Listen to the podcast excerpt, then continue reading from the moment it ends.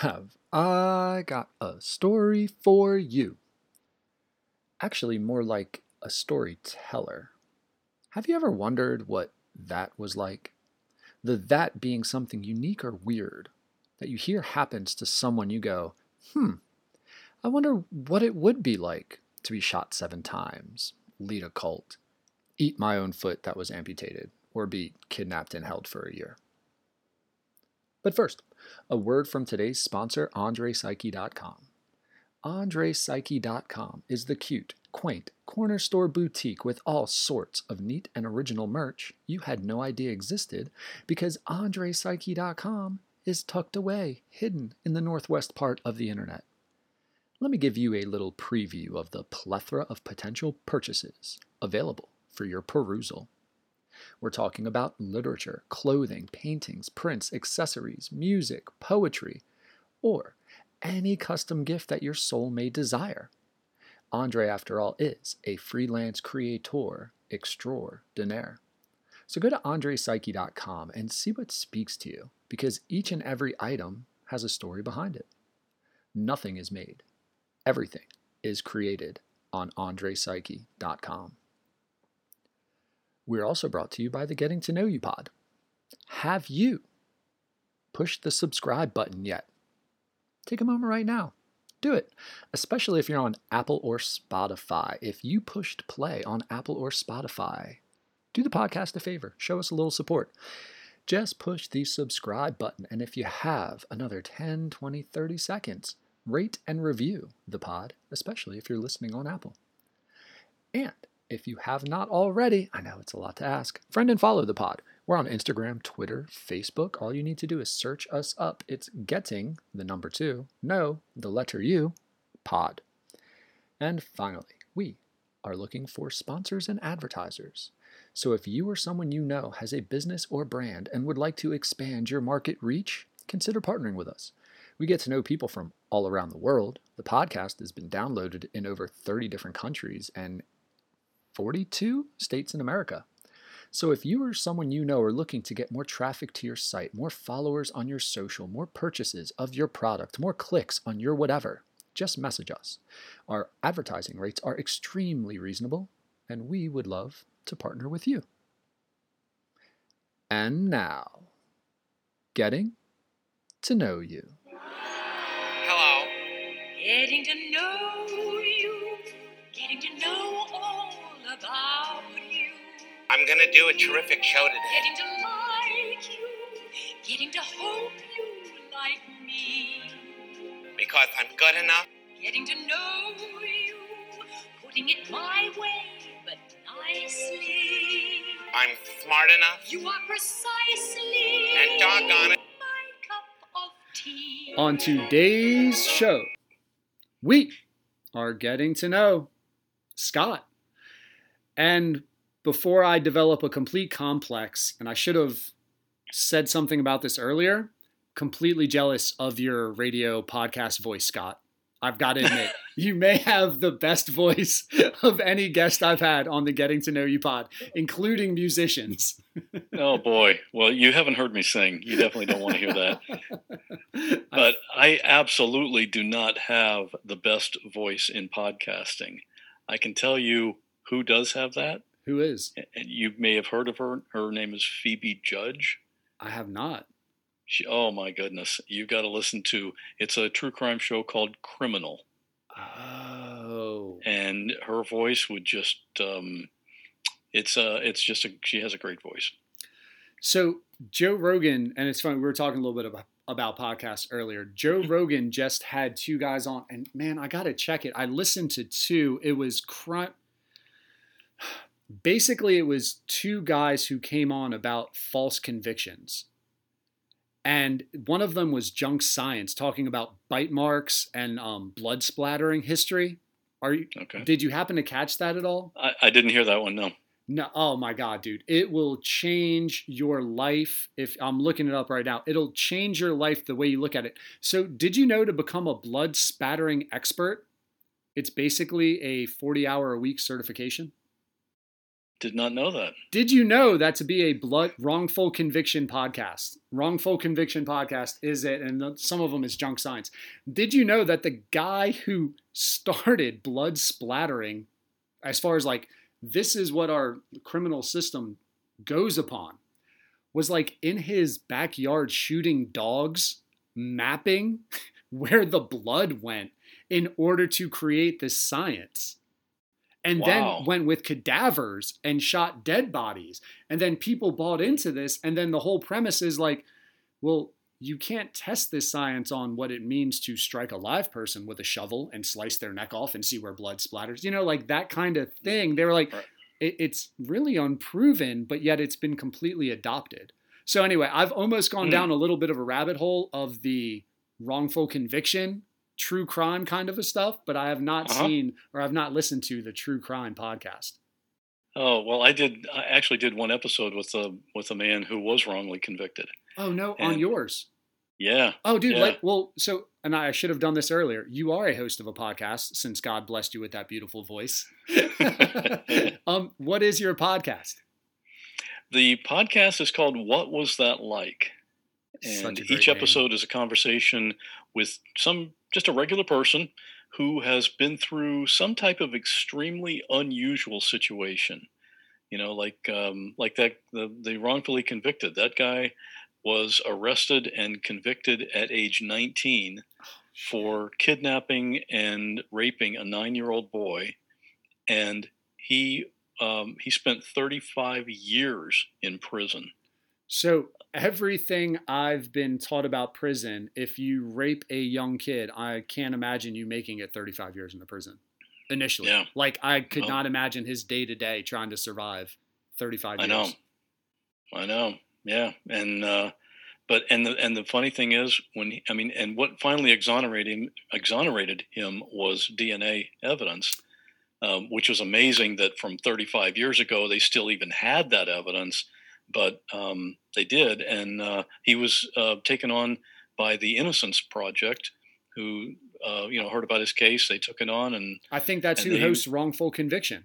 I literally Mm-hmm. think that is who the the um I see I got to get better at googling and like actually remembering names. But the Innocence Project is and that's their whole thing is like Mhm. DNA is the it. You- yeah, You, you have witnesses, right? You have circumstantial evidence, you have all these other things that are so subjective and that doesn't even get into people planting or cops planting evidence so that they can right. get up the ladder you know like Mhm. propel their careers but dna evidence they, they had a whole episode or they had a whole segment on how hard it is for you to actually get dna evidence of your own administered into a court of law and tested. And i was amazed by i'm like wait so you can't just ask like that doesn't just happen? As a matter of fact they were like no it's a whole process and it can take years if not years incredible. if not years. It's hmm it, it's It is. It's it's amazing. Uh, Even you know, any person, any logical thinking person on the outside, looking at all the facts on this case. I mean, he had this guy had an alibi. He was at home. He knew he had people who were who that he was with these people at home when the crime took place, and yet, of course, he's a young black kid, and um, you know, it's uh, back then things were. Well, I was almost say things were different, but unfortunately, things are still pretty similar today. no doubt But um, yeah, and the but the funny thing is, when he got out, he finally got clear. They got him out. He has no anger. He's just amazing he's just a happy guy. He's happy to be out. Do, it, it, it's it, it almost god it's such a bad analogy but it i don't even know if I'll, I'll i'll make it and i don't mean to be disrespectful but it reminds me of my lab who can be at home for eight hours and isn't mad that i left her at home for eight hours she's just super excited now that she gets to get out and it's Mhm. so sad for our society that a human being after 35 years of being wrongfully convicted Mhm. life taken away from you, man. Prime years of your life, starting a family, building your identity, establishing a career.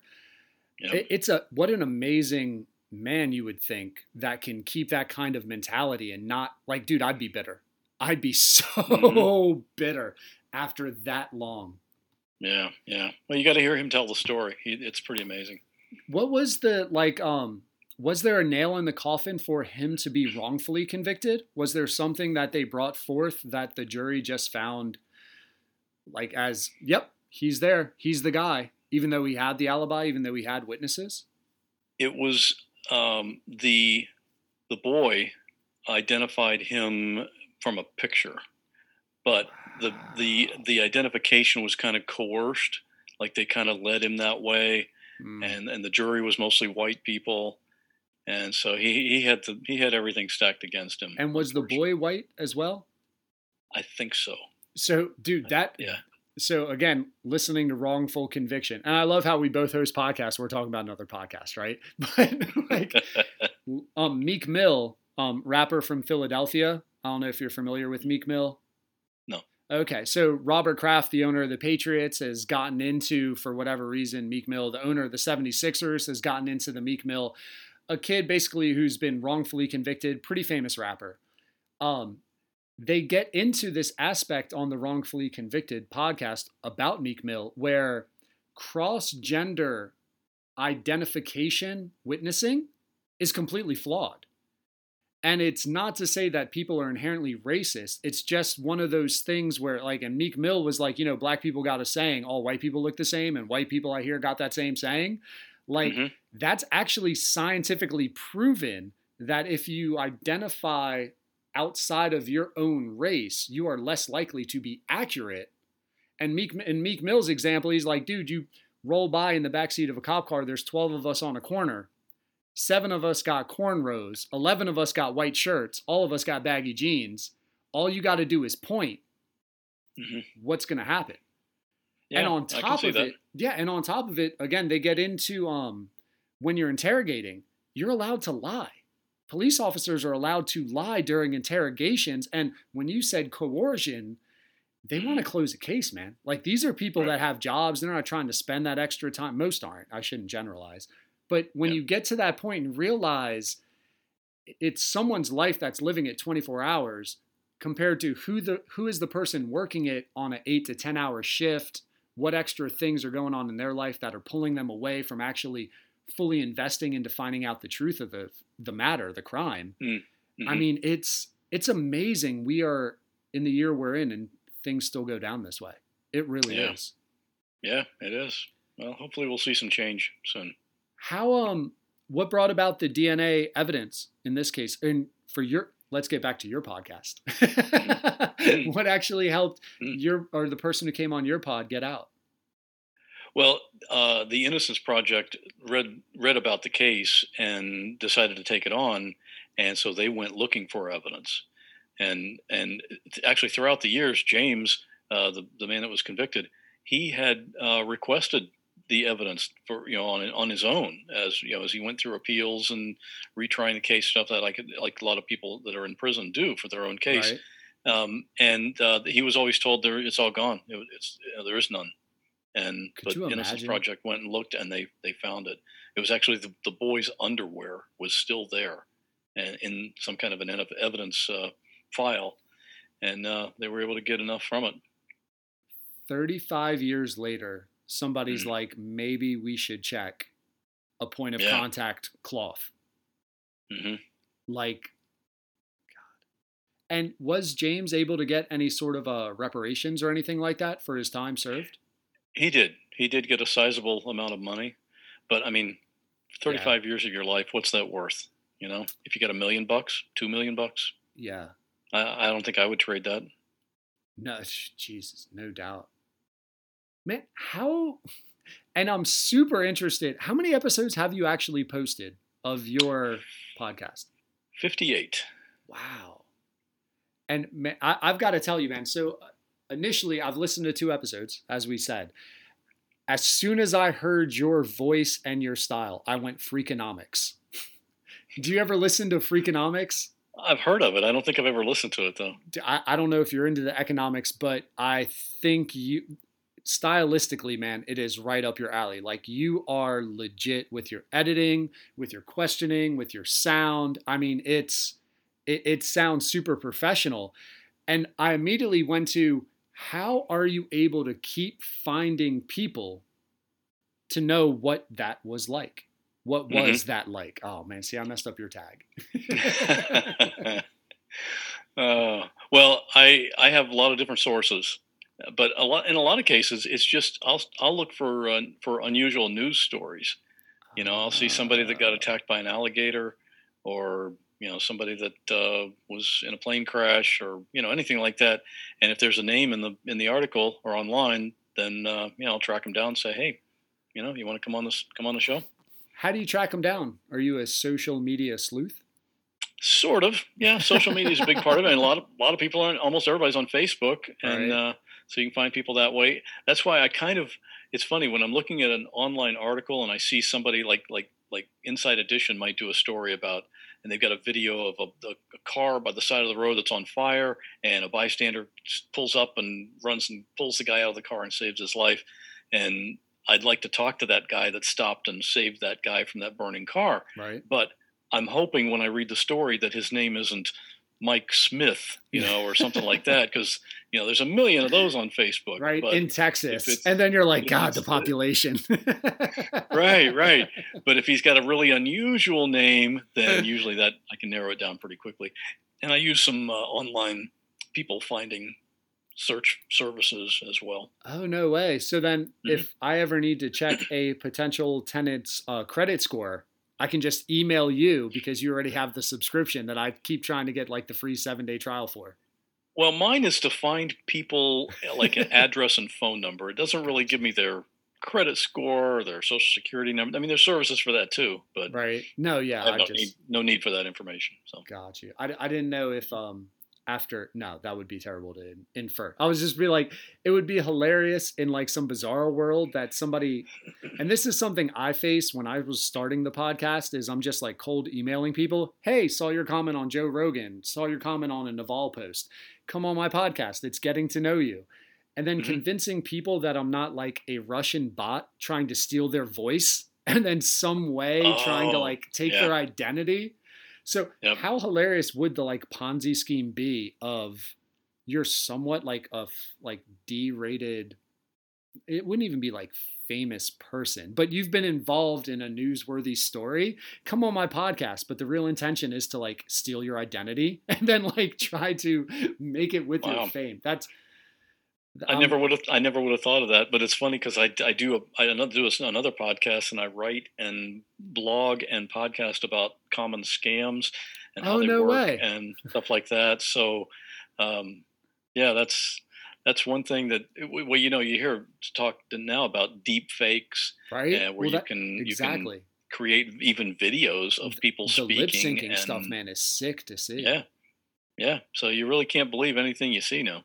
Yeah, and that and again, the more I talk to people, the more I realize how um how terrible my mind works, how cynical, how evil my most like Mhm. intentions and my thoughts go. But that is something when you were talking, just the trust of these people to come and share these stories, and then you searching for them. It, it's I'm surprised that they're so. I guess I shouldn't be surprised because it's a really cool experience. Most of the people have gone through. They probably are willing to share it, right? Well, a lot of them are, and I can also usually predict if if they've gone on TV and given a news interview or something like that, then I know that they are inclined to talk about the story. Oh. But I've had a few where they have never told the story verbally from beginning to end to someone. And um, I've had a few that have done that on my show. It's the first time they've ever actually told the full story. Oh no way! And the the the funny thing is, I wouldn't have predicted this, but afterward they said that it was very, it was actually therapeutic. You know, like when you go to a therapist, you talk Right. it all out, you get it all out, and and that's what they felt like they were doing is just getting it out of their head and out there, you know, to somebody that would listen. And I'm willing to listen, yeah, and my listeners uh, love hearing a, a, an exciting, unusual story. how much communication are you getting with these people? So you and I, we and we probably spoke longer than I typically speak with people before they come on the pod. We probably shot the shit for what, like 10, 15 minutes before we Mhm. started Yep, a little recording. bit. How much of a background or pre-recording chat do you get into with these with your guests? Very little. Really? Isn't it very little. amazing how how open and how willing people are to like share their experiences with Mhm. literally a complete stranger? Yeah, absolutely. Oh, well, it, it yes, I am a complete stranger to them, but what happens is a lot of times people will will get will get my contact whether it's an email or a facebook message or whatever and in that first message i say look this is my podcast here's the website you can go listen Yeah. and when you when you hear somebody and you can if they listen to a few episodes yeah. they know that i'm you know i'm not trying to do an episode where uh, like a gotcha thing or Oh, you know man, i just so and i'm very times. empathetic with them you know Right. i try to be respectful you know i had a guy that that, that came on who had just lost his son his 16 year old son had died of an asthma attack and this guy um, you know i thought maybe it was too soon because when we recorded it was only six weeks after it had happened Wow. and he was he was he was breaking down he was tearing up five minutes into the show I bet. and um, and I thought, uh, you know, ahead of time, I, I asked him, you know, is this is it too soon to do this? And he wanted to do it because his son, as a result of his death, his son had saved other people's lives through organ donation. And so he wanted to- Oh. Raise awareness, and you know, he his son was a hero, and so he that's the reason he wanted to do it. And uh, so, but yeah, it's amazing that people will, when they feel comfortable, and they feel okay with being vulnerable, right. um, and and that's part of the pre-chat. When I usually when I talk to people ahead of time, uh, and I'm getting I'm kind of orient getting them oriented toward how it's going to work, and you know if you need to take a break and get a drink of water or whatever, it's all edited. That's fine. Nobody's going to hear that. Um, and I usually use this line, and I I learned this from Tim Ferriss. Okay. And uh, he says, uh, and I say to these people, look, there's going to be sometimes when I ask a question and I just completely screw it up. And so when I do that, I'm just going to say, okay, I'm going to start over and ask that question again. So the fact that I'm being vulnerable, like, hey, I'm stupid, I'm I can mess things up too, that makes them more comfortable with being being vulnerable themselves. And I think that helps. man that is um there, there's a lot of truth to that and my mind i, I want to go back to the um father who lost his son um was that was he hoping to advocate for organ donation or like asthma attack awareness i'm curious about that what was he hoping organ for? donation, yeah. gotcha because his son had to. It was funny. They had had the conversation maybe a week before, and um, his son was asking about organ donation, and they they knew that that was his wish. so it was that chronic uh, like they they thought something was coming for the son Well, they he. I mean, he had he had had asthma his whole life, and in most cases, you know, it it it, it passes. Or if it's if it's bad, he had his inhaler. Always Yeah. had that with him. Uh, but in this particular case, it was the 16 year old son and his 14 year old brother. They were the only two at home, and uh, and the inhaler wasn't it wasn't doing the job. And, uh, and the 14 year old brother was there mhm, that poor child oh my god yeah. oh yeah. my god man and that's it, I, it, it's one of those your, your mind immediately my mind immediately goes to as a father so i have a 10 year old daughter. I, I, I don't have two children i have one child. Hmm. I could not imagine the guilt. Not only would i be grieving my loss of my son i would be so fearful of the guilt the child the sibling is experiencing with Mhm. be, because of the incident, especially Right. the younger. You know, like I mean, a younger child, if you're whatever, get into stereotypes like they're they're baby, the other one takes care of you, but you always feel like if you get Mhm. that chance as a younger sibling, you're always like, and I know this as I was a single child, but as a younger kid, you always want to prove how good you are to the older Mhm. kids. Right. Thinking about that and dealing with that much and trying to keep your family together after an incident like that um, is just heart wrenching. God, Yeah. what a terrible it's- experience. There's all kinds of uh, factors, psychological factors to consider when something like that happens. Yeah. and you really wonder, man, for the first time for him to share something like that. Uh, not that you were wrong to be there because you need to talk about that stuff. Like, you know, dude, you got to talk about that, and you probably need to talk about that multiple times with some multiple people. I, I'm just Mhm. like, how? I don't know. I don't even know how to ask it without being like um, paparazzi like.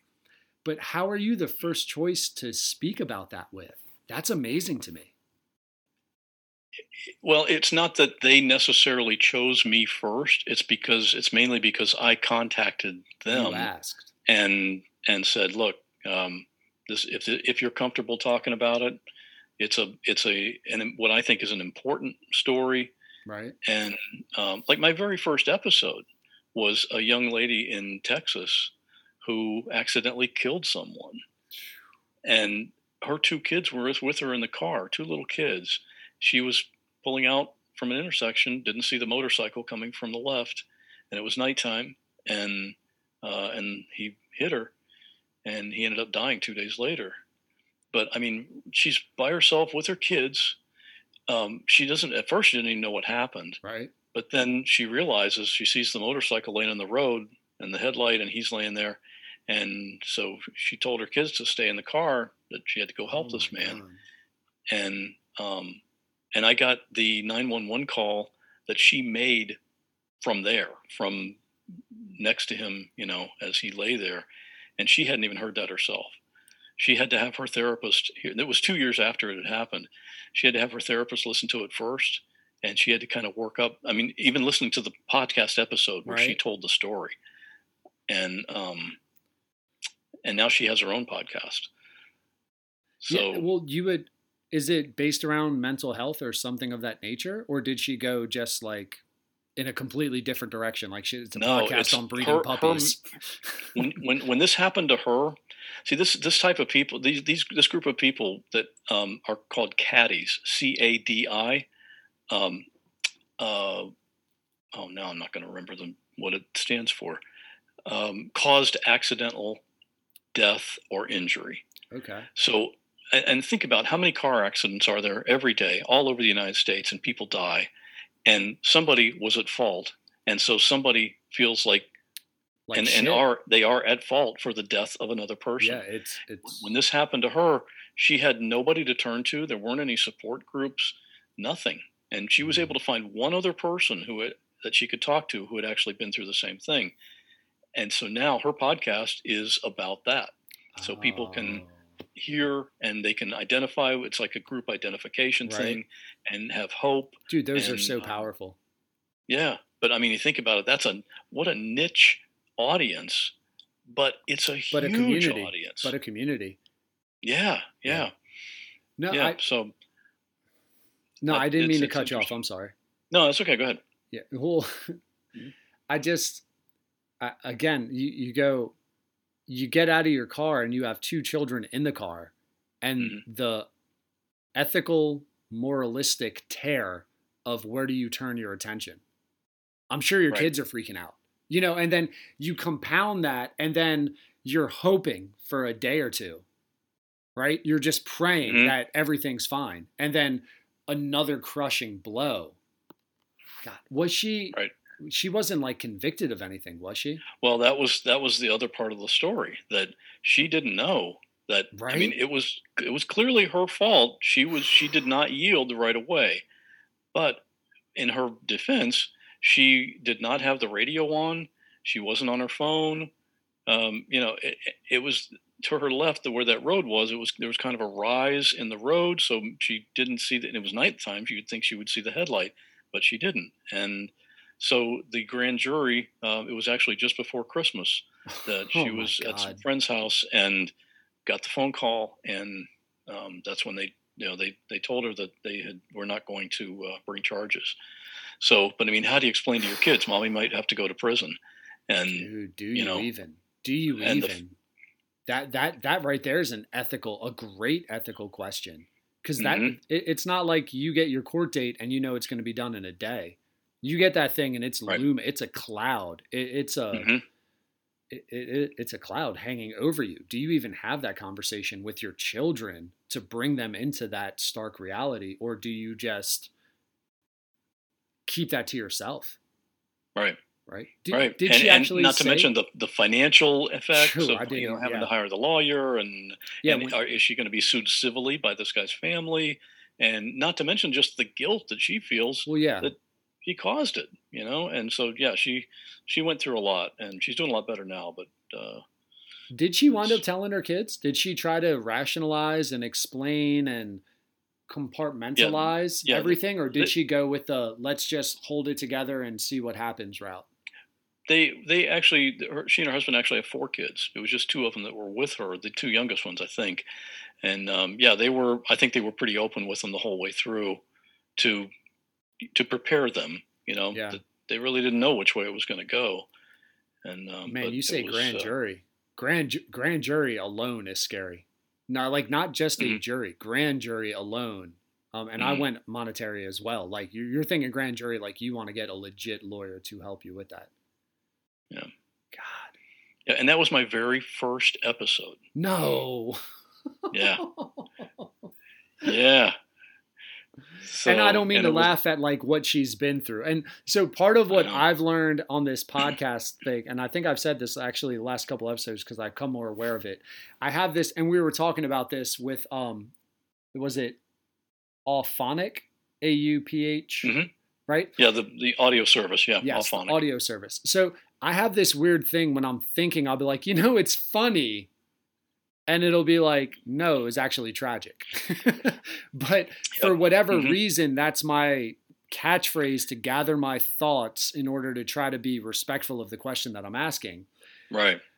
I cannot imagine you dealing with that sort of weight as as a host. And clearly, you're a respectful guy, man. Now, aside from the voice that was made to podcast and and and do this kind of thing, but like you're you're a respectful guy. I've listened to a couple of your episodes. Like you're you're you're not a gotcha guy. How like how do you deal with that as your first episode? Did you practice with people? Did you know? Are are you like having conversations in the bathroom mirror while you're shaving? What are you doing to prepare? Well, I I have to my advantage. I have a natural curiosity. So whenever I whenever I before I actually start recording, before I chat with someone, I have a lot of questions, and my hope is that they're really going to just take it and tell the story. But not everyone is a storyteller, and so I have questions that are designed to kind of guide the conversation, keep it going. But um, So you've done a couple. you- You've done some googling where you've got a Oh, bullet point of absolutely, yeah. Yeah, and if I always ask them, you know, if you, if you've got copies, and I, I verify everything too. None of my story, I don't do anything paranormal. Um, I, everything that I, all the stories that I do, I've verified that they actually happened. And um, but oh, I forget where I was going with that now. Well, I was asking you how on your first episode. So for me, my Oh, first okay. episode was myself. And then my second episode was with my 10 year old daughter, and the audio is shit. My third episode was me again, Mhm. just being like, hey, I'm going to tell a story. My first one was Right. like, hey, this is what I want. Second with daughter. Third, like, I'm going to tell a story. And then when I finally got my first episode, my first guest, dude, I think I sweated through three t shirts. And it was a skateboarding trial lawyer. I believe he's from Florida, Kyle. It's been so long now. But I, and I had no idea where it was going to go because again, I'm not doing research like you. I don't have a I shouldn't say theme. There, there's not a central idea that I'm focused on. It's getting to know you, talk about, and we'll Right. just have a conversation. But I was so self conscious and it was so light. It was so free. It was so fun. You know, Mhm. we got into some heavy stuff. Like he had some real serious relationship issues with his father. And I couldn't, I was amazed that he explored that with me. But you knowing initially with a guest that you're getting into, the weight of that and the responsibility of that for your first Mm-hmm. episode, like, dude, I might have chosen something lighter. Not to make light of it, but like Right. that's that's a serious case for your first episode. so all that yeah. to say, I was wondering like how do you the preparation for that and how you're feeling for your first one? I have an advantage because um, I I did another podcast that's no longer live, but um, I I'm part of the what's uh, I'm part of the ultra running community, No, you're not. which yeah. oh, dude, so- awesome. So I did a I did a podcast called Ultra Finishers, and with that show, every episode was with a person who had just completed their first ultra marathon. And for those that don't know, an ultra marathon is any running race longer than 26.2 miles, longer than a marathon. And so I'd talk to people after they've either after they finished their first ultra, like a 50k or a 50 miler or a 100k or a 100 miler, and um, and kind of do what I do on this show. Ask them what was that like? How did you train? Right. Uh, what was you know when you got to the you know in the last half of the race? What was the pain like? What happened? All that stuff. Are So you a I knew- positive or negative self talker? So, but by doing that, I did 88 episodes of that show. Uh, And- okay. So by interviewing all of those people, I kind of developed the skill of being able to pull people out of, you know, get their emotions and being able to get them to tell the story. And so I kind of, I kind of take advantage of that Yeah. experience when I'm talking to these other people because I'm kind of doing the same thing. Right. It's just not about running. Although I did do one episode about a guy who, uh, w- who weighed 500 pounds and he went and he became an ultra ultra marathon runner. So that was one that's kind of similar. That's physically possible. He did it. He's still running. Five hundred Yeah, it took hundred it, pounds. it took him th- like I think it was like three years, so relatively quickly. But yeah, you, I've got before and after pictures, and um, he uh, he knows uh, a lot of the same people that that I know just from from doing these races. Actually, I was introduced to him by the race the race director that runs the race where I did my first ultra, and um, he he put me in touch with this guy saying, "Hey, he'd be a good good person for your show," and he was. So before I ask about him, what was your best ultra? So I I jog. I'm a jogger. I would say I'm a jogger. I'm not an ultra. I jog Mhm. four or five miles a day. I can go at a 7:30 pace if I'm really pushing it and not hungover. if I'm Mhm. if I've drank a little too much or if I haven't gotten a good night's sleep, I'm comfortable at eight. You know, at five miles. I think I've done a 9K and finished top three in my age group. But most of those people who were really running were like running the half marathon and the full marathon that day.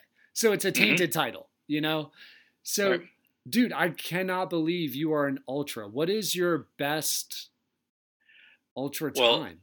That- the the whole fucking idea of that that podcast was based on people that I could identify with, and you wouldn't have come on the show. not no, not with my mileage. well, no, because you're fast. That, dude, the- I'm not the- keeping that pace at 26 mile clip, man. Oh, I'm, I'm taking bathroom breaks. like, I know, I understand. I, I don't but, think I'm getting through that. The the, the the the people that I had on the show are the, the tagline of the store the show was the real stories are at the middle and the back of the pack. Oh the god, people that so just true. plod along, and So that's true. me. I am super slow. Um, I my very first ultra was a um, was a 50k, and then uh, a few years ago I don't run them anymore. I bike now, but uh, finally a few years Smart ago uh, I did my uh, I did 100 100 miles, and it took me 42 hours. Wait, so- you did 100 miles not not on a bike, like no, jogging, walking. This was a this was a 3.3 mile loop through the woods, which that's the advantage of that race is you get to see the aid station every three miles, and um, but yeah, it was uh, it took me a long time. And you're sleeping out there? 100 miles? Like are are you taking naps? How does that work? I took I took three different times where I took where I slept for an hour. That was it. Yeah. What in the God's green earth would compel you to do a hundred? I'm sure you've been asked. You're already smiling. Like, what in God's green earth would make you subject yourself to 100 miles in 42 hours with three one-hour naps? That's Well, you're. it's I don't it's amazing. insult You know, when, when you do something like that, what's the next question? Wow, if I can do that, I wonder what else I can do. ah, and that's where that's why a lot of people do it now for me i always when i was running i had to be training for something i had to i had to have a goal a race in mind right. so that's why that's all of my all of the ultras that i've ever done uh, you know, I made out a training schedule and I kept to that schedule and I knew I was ready on race day and I finished it and I did fine. Once I did 100 miles, I didn't have anything. I'm not going to do a 200 miler, although sure? some people do. Uh, but I, I, I'm not going to. I'm not going to do that. And without having a new a new distance, a new PR to go for, Right. uh, you know, I didn't have the incentive to do it. I love to bike though, so I do that every day. What's your biking record? What's your stretch Oh, of biking well- that you're most proud of? Oh, probably like 50, 50 miles, something like that. But every year there's a race here locally in Pinellas County in Florida. Um, it's called the uh, Pinellas Trail Challenge. And the Pinellas Trail is a 46 mile uh, bike trail and it's all paved.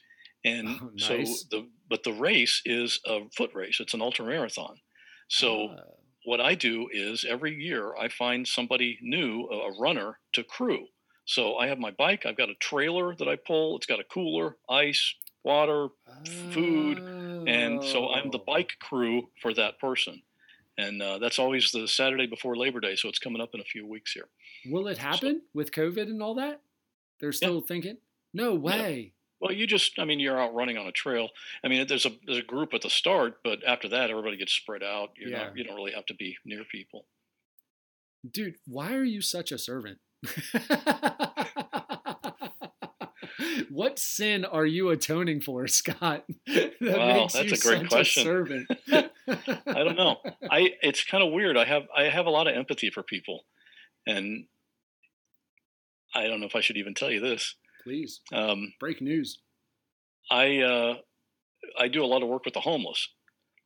Um, there's a um, there's a group over in Tampa that we've helped for for years, and uh, for about two two three years, every Monday night I would go over and I would bring three bikes over to bring to uh, to give to homeless people, and because I you know people would donate them. I still give out bikes, but because of the COVID thing and all that, it's kind of been everybody's cut back and it's kind of been disbanded for now. But uh, but yeah, I mean, you see people that are they're trying to get work, they're trying you know trying to get a job, and but they're just they've got they have so many disadvantages right now, and just the fact that they can bike somewhere rather than having to walk everywhere or trying to scrounge a bus ticket from somebody, um, a bike can mean the world. So I've given out like 300 over a little over 300 bikes to people, and I love that. It's like being Santa Claus, you know. a bike I, I, don't know does it triple quadruple succinctal i don't know what the times five word for that is but like your your area of opportunity so Oh yeah. do you know what i'm saying like compared to Absolutely. just walking compared to timing compared to is the bus going to be Mhm. on time if you're in an urban area will the train be here will there be a delay like it's it's the next Mhm. best thing to an automobile is a bicycle. Absolutely, and it, and you don't have any expenses. There's no gas to put in it or anything like that. and that. then you're so- actually feeling good. The only, the, I guess, the only issue is you may get a little sweaty or whatever as far as like work clothes. You know, that's it's amazing you bring that up. I actually had um, a former guest, um, Blair. I can't remember episode. She might have been 24th. She was um she's a Canadian, and part of what she was doing is she wanted to start the haircut project, where she basically had a mobile shower salon that she Yep. brought to places so that homeless people get a great shower, get a great cut, let me clean you up, go help yourself. And you take Yeah, that for changes granted. your whole outlook on dude, life. I mean, yeah. like, dude, you walk in with a job application, showered, clean cut, shaven versus not.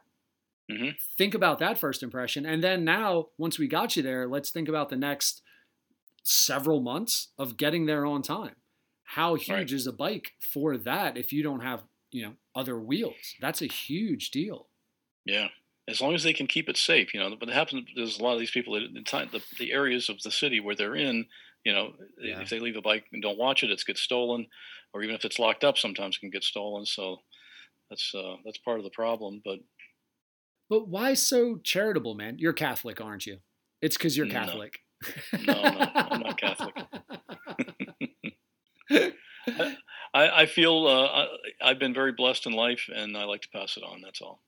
Got you, dude. It's so I don't know. It's so fulfilling. Again, I'm a I'm a teacher. I know you're more of a computer techie guy, and I shouldn't say more of. Um, like that's a bad way to put it, but it, it's part of why people I feel the most part of teachers I speak to. So you get into it. Like, and if you don't have that sense of service, I feel like you seek it as a human.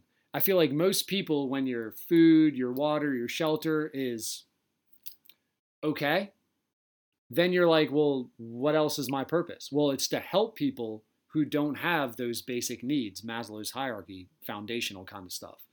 And Right. it, it's a trend that I'm noticing where you're not exact like with your day job, you're not exactly quote unquote serving, but you find an outlet because I think a lot of people just look for that. And I loved what you said about the stories with the ultra runners where the real stories are in the middle to the back because those are the people who are who are been in, who have been inspired to stop doing what they've done which is most likely unhealthy and will hurt them to get better. Mhm. Like Right. dude that that that's a beautiful outlook.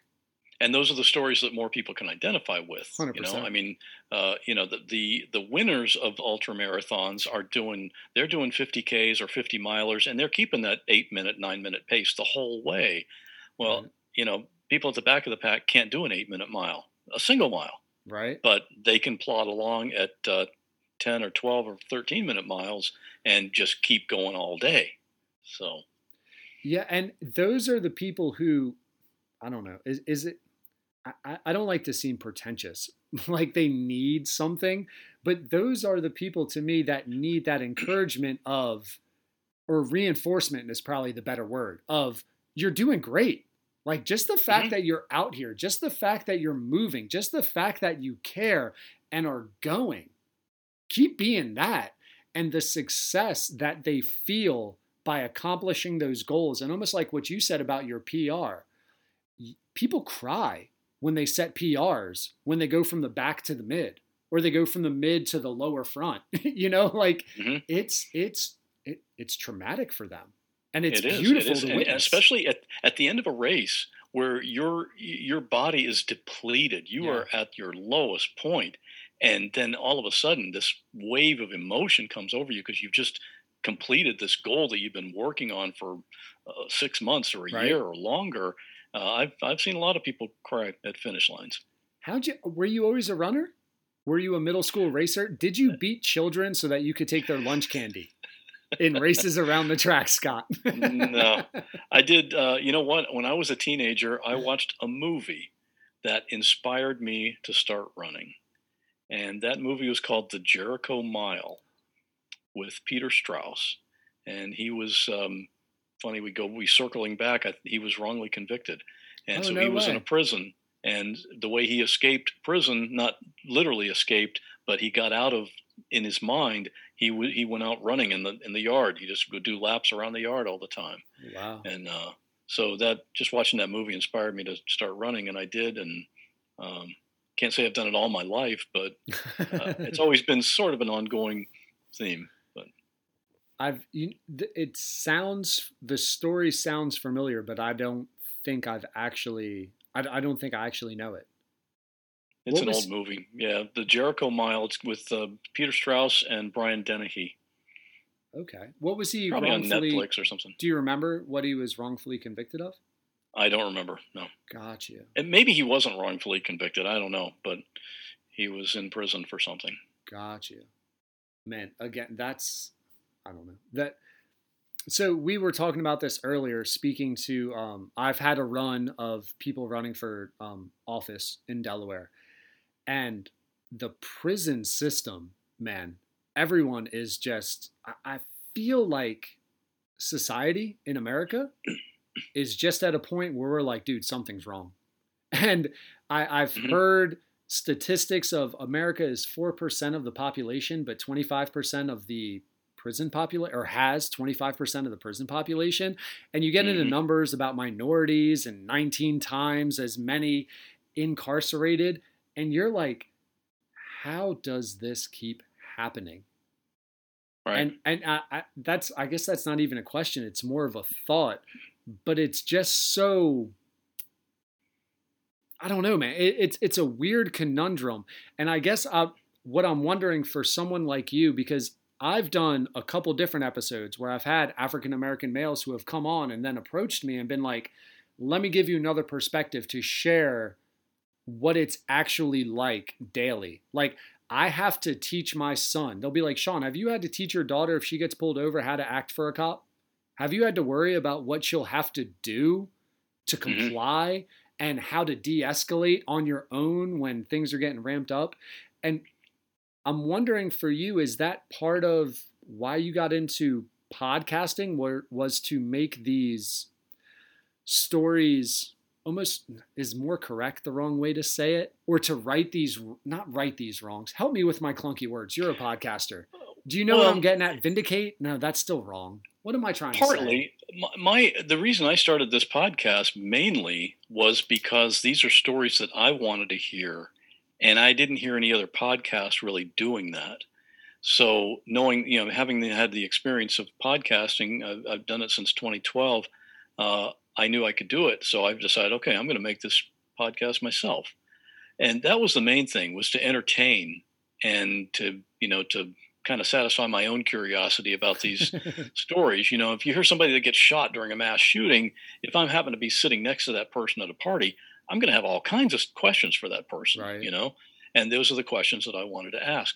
But then, in a lot of these cases, though, like that was one lady that I interviewed was uh, she had she had gotten shot twelve times at her place of employment um, you know, all in one. It was because of, she walked in on a mass on a uh, an, an active shooter that she didn't realize was there, and um, so with in her case, she wanted to come on the show because she has uh, a lot of ideas about reforming um, gun violence platforms and a lot of you know common sense ideas. So uh, that's why she wanted to come on. But yeah, she was uh, she was walking through the revolving door, the front door of her office in Cincinnati, and um, she didn't realize she was on the phone, and she didn't realize that inside the lobby there was an active shooter, and she got partway through the door, and you know how a revolving door works. The Yeah. the the the part behind her had closed, but the part in front of her hadn't completely opened yet. She was kind of in the middle of it, and, and the- they don't really go shooter- backwards right like most revolving doors lock right like you can't I don't I don't know. she couldn't way. have anyway. But in, in her case, the shooter saw the the movement. She he saw her coming in, and he shot her right there uh, seven times, and she went down. But she was still conscious, and she didn't know why, but she couldn't stand up, and she figured. I'm going to die here. I got to call my husband at least to tell him what's going on or to say goodbye or whatever because she figured she was going to die. She reaches for her phone. He sees that movement again and shoots her five more times. So she took 12 bullets. And finally, the, I mean, the police were there and they finally, they shot him, but he killed a few other people that day. And, she, but she decided right then, if I survive this, I'm going to do something, you know, this is my purpose now. And uh, so she's spoken to politicians and she's got involved and she has her whole organ, uh, an organization um, for that purpose now. So did did she explain dude 12, 12 shots is amazing to me where was right. am, am I- am It i was- a jerk for saying asking where she was shot No, I asked the same question. she it was mostly down the right side of her body, uh, and it no bullet hit any major organs uh, miraculously. Uh, there was I think there was one bullet that went in her left like left part of her chest maybe, but it was mostly her right arm that took most of the of the damage, and um, in the revolving door or in like she got out of the revolving door into like whatever the walkway no, it was she she was down in the revolving door. That's where she Like was ducks in a barrel. The cop. terrible Yeah. analogy but ducks She- in a barrel yeah, she couldn't go anywhere. Yeah. god So, but yeah, that was a pretty traumatic story uh, to listen to as well, and for her to tell it. Yeah, see, my mind just wants to go immediately political with you, and I shouldn't. I'm I'm sorry. Maybe it's because I've been Yeah. on this run of speaking to politicians, but you hear those things and you're just like, man, why? Right? Like like Mhm. it, it seems so needless in a country like ours. Right, we're so smart, What and y- yet, and yet look at how we're you know we're so behind on every other country as far as how we've handled the virus situation. You know, keep um, keep going. Gun control, but- virus, cannabis, Mhm. prisons. like the more, Yeah. and that's, and I don't know about you, but part of, and it, I feel like we're very similar in this way. Where, and maybe I should put my glasses on so we could be even more similar. but like, I just have this natural curiosity. And part of what I love doing about this podcast is hearing stories like you're sharing about her or learning from different people. Like, why? J- just getting to the point of, is this really the best? Like, Mhm. what is this about? And the fact that someone, and there are so many stories that deal with, and I'm sure it was an automatic weapon. Well, I shouldn't be, I shouldn't say I'm sure. I'm assuming it's an automatic weapon that wounded her. I don't know, or at least semi-automatic, certainly. semi-automatic. So Yeah. you, you just wonder, like, do we need it? Do, do we? There, it, I feel like America's pointed out five, six really easy things to kind of fix to help mm. society, and I, I, I just keep getting left with why do things like that keep happening? Yeah. The, I often uh, people bring up conversations like that with people that I know. I will often say, you know, we probably should not discuss that so that we can remain friends. You know, because everybody has such a strong opinion. Nobody's going to convince anybody Yeah. else uh, that's on the opposite side. well, isn't that uh, part of like? sc- Isn't that kind of screwed up though? Because without the conversation, you can't actually have the change, No, right? I know. And Yeah. and and it's one of those things like and i would be super curious were there specific things that she was advocating for as far as like man i don't i i want weapons you can have a semi-automatic weapon without a burst fire or limiting clips were, were Mhm. there specific things that she got into that she wanted changed legislatively Yes. Yes, absolutely. And I don't remember what they are, so I don't want to try to recite Gotcha. them. But at the end of the episode, after she told the story, um, I asked her about that. You know, what are you what are you trying to push for? And her main thing was that you know, people if you just go in saying get rid of the guns, uh, get rid of the automatic weapons, the attack, the assault rifles, or whatever, um, nobody's going to listen to you Too because broad. that's they've already tried that. It's Yeah. and it doesn't, so yeah, she had a, a lot more of a common sense approach, and um, so you'd have to listen to it to to uh, to see what what she's advocating for. do you remember what episode number it was for you by chance I can look it up. Perfect. I, j- just to whatever plug it if anybody gets it. But to me, that kind of thought process, as far as not minute, but minute changes, almost reminds me of COVID. Like, can you just wear a mask? So like like Right. like just just staying at home. Like you go with these broad guidelines, and you're like, it's too much. We Mhm. can't fit everything in here. Can we just get a couple specifics? Hey man, wear a mask. Can- Mhm. can we- can we- steps. Can we roll with that? Can we see what Mhm. that does? And if it works, Yeah. let's enforce it. So I Yeah. love the fact that she's trying to find these very specific, smaller things, and that's what I was getting into. Like, I. I've, I'm not a huge um, weapons guy, but you know, you've seen whatever clips. I've heard of bump stocks. I've heard of whatever banana clips and accentuated rounds, and you're like, do we need that modern day? Um, that was me filling time. What episode is it? It was uh, ep- episode twenty three, and it's you can look at by the title. The title is Whitney was shot twelve times. God, the wherewithal to call someone after you've been shot seven times hmm her husband um, did she get into that conversation at all or did you have her husband on She- were you able to She wasn't. She didn't call him then. She wasn't able to make that call because he shot her again. So on the movement Uh, oh i thought she was on the phone oh right. my gosh no, no, he she wasn't able to make that call. Uh, she didn't. She didn't make the, a phone call until uh, a policeman actually came and rescued her, brought her out, and there was another cop that.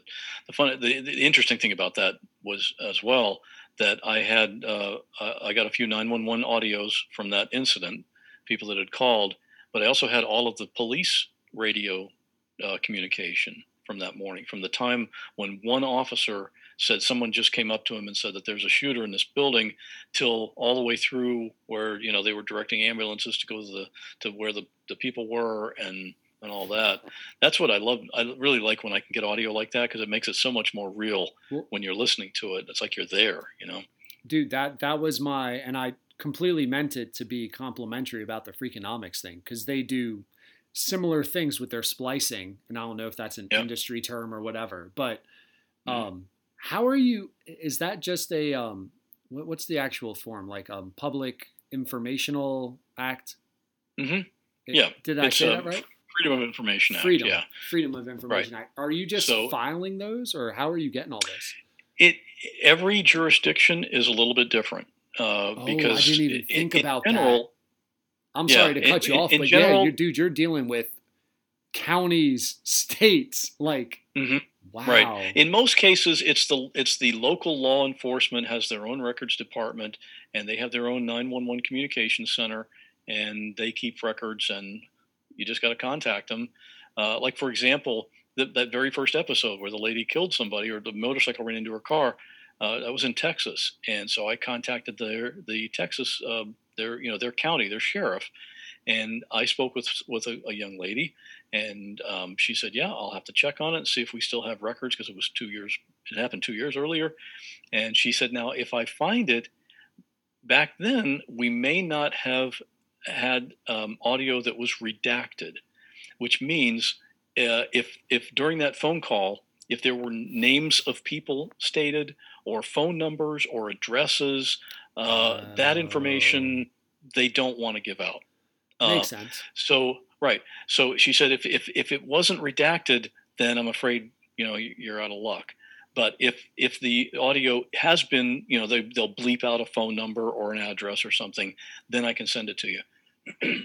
well, I told her as I was talking with her, I told her about the podcast and what you know what it was going to be for and all that stuff. Right. So then I waited to hear from her, and she sent me a CD with the audio, and it turns out that that audio was not redacted, but she personally went to the trouble of oh redacting that audio for me so that it was legal to send, and then she sent it to me.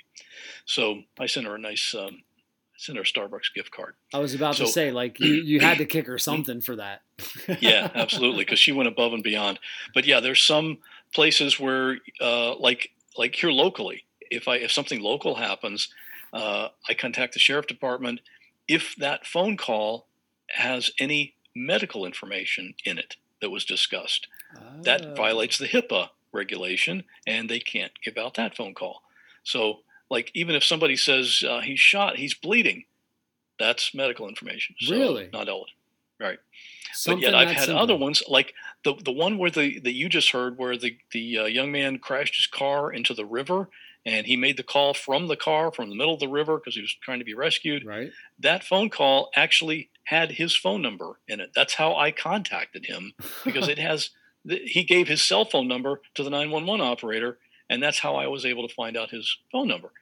But so so every there's a wide variation on regulation on what they can do, what information. Like in Tennessee, I can't get uh, 911 audio. I can't request it myself because you have to be a resident of Tennessee. So I have to contact a friend of mine in Tennessee to make the request and then get it to me. So really? there, there, there's always a workaround. Yeah. How? I'm wondering now. Now I feel like you're using, and I, this is complete speculation, and I feel it's a complete lie, but I'm going to say it anyway. How Okay. much better of a Christmas gift do you give your connection in Tennessee versus your connection in like Alabama? I've only had to do that once, and it was a fellow podcaster. So he uh, he felt kind of uh, he was doing me a favor. So Hmm. Dude, what an odd law in Tennessee. It's amazing Hmm, when you yeah. go federal to state.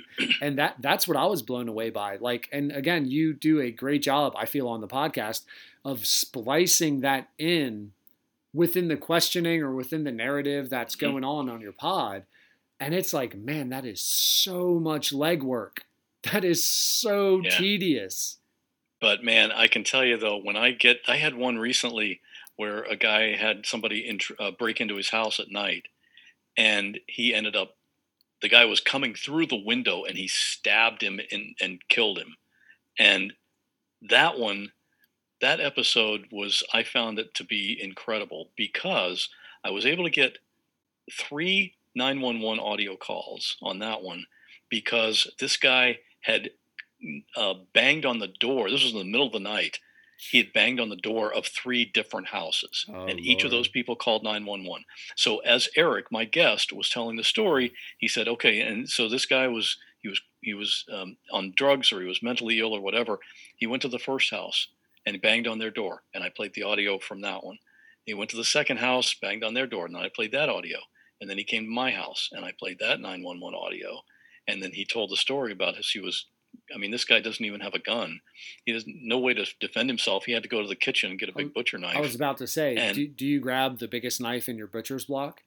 Is that's that- all he that's could do because this guy was uh, he was just he was screaming he i mean it, he was obviously deranged in some way and um, so and he was coming he was coming through the bedroom window he broke the window himself with the glass and was coming through and obviously what are you going to do you've got to you got and the cops couldn't get there quickly enough to protect them so What state is this was, uh, happening in?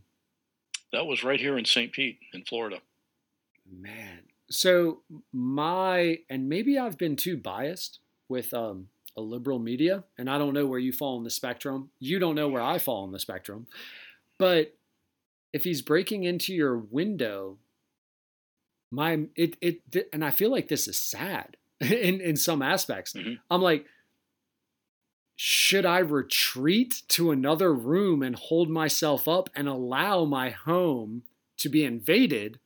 Because Texas, stand your ground state, right? Like I feel like if I grew up in Texas, I'm shooting him, I'm stabbing him, I'm I'm my house, my property. Ah, florida's the same way Oh, because again, I'm yeah. in Delaware, and I'm like, I'm thinking to myself, I, I don't, I, I don't know how I would act as a person, but I also don't know what the law allows me to act as with safety Right. without being Right. penalized for stabbing a man coming through my window. Like I literally don't know in Delaware if someone tried to kick in my Mhm. window and came into my home if I could stab them. I don't know if I have the right to stand ground. Right. Well, I, I don't know what it is in Delaware. In Florida, if you if somebody is coming into your home, uh, you do not have the uh, the uh, requirement to retreat. You can defend yourself with, uh, especially if you feel your life is threatened. Right. And in this case, obviously, it was. And um, I mean, it's certainly nothing that this guy wanted to do or Well, Dude, I was Or- about to or- ask, how did he cope with that? Like taking Mm. someone's life like that. Yeah. Well, i it's the, the way it happened. It, it, he he was able to deal with it because of he knows he had no other choice, Justify. Yeah, right. and that's what kind of that that helps in coping with these things afterward.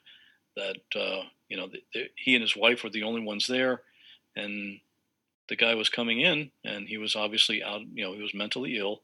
He had just he he lived. It turns out he lived in a, a halfway house that's like behind their house. It was like on the street, the next street over, and he had broken out of there earlier that evening, Mm. and um, so he was just trying to trying to get in somebody's house, and who knows why, but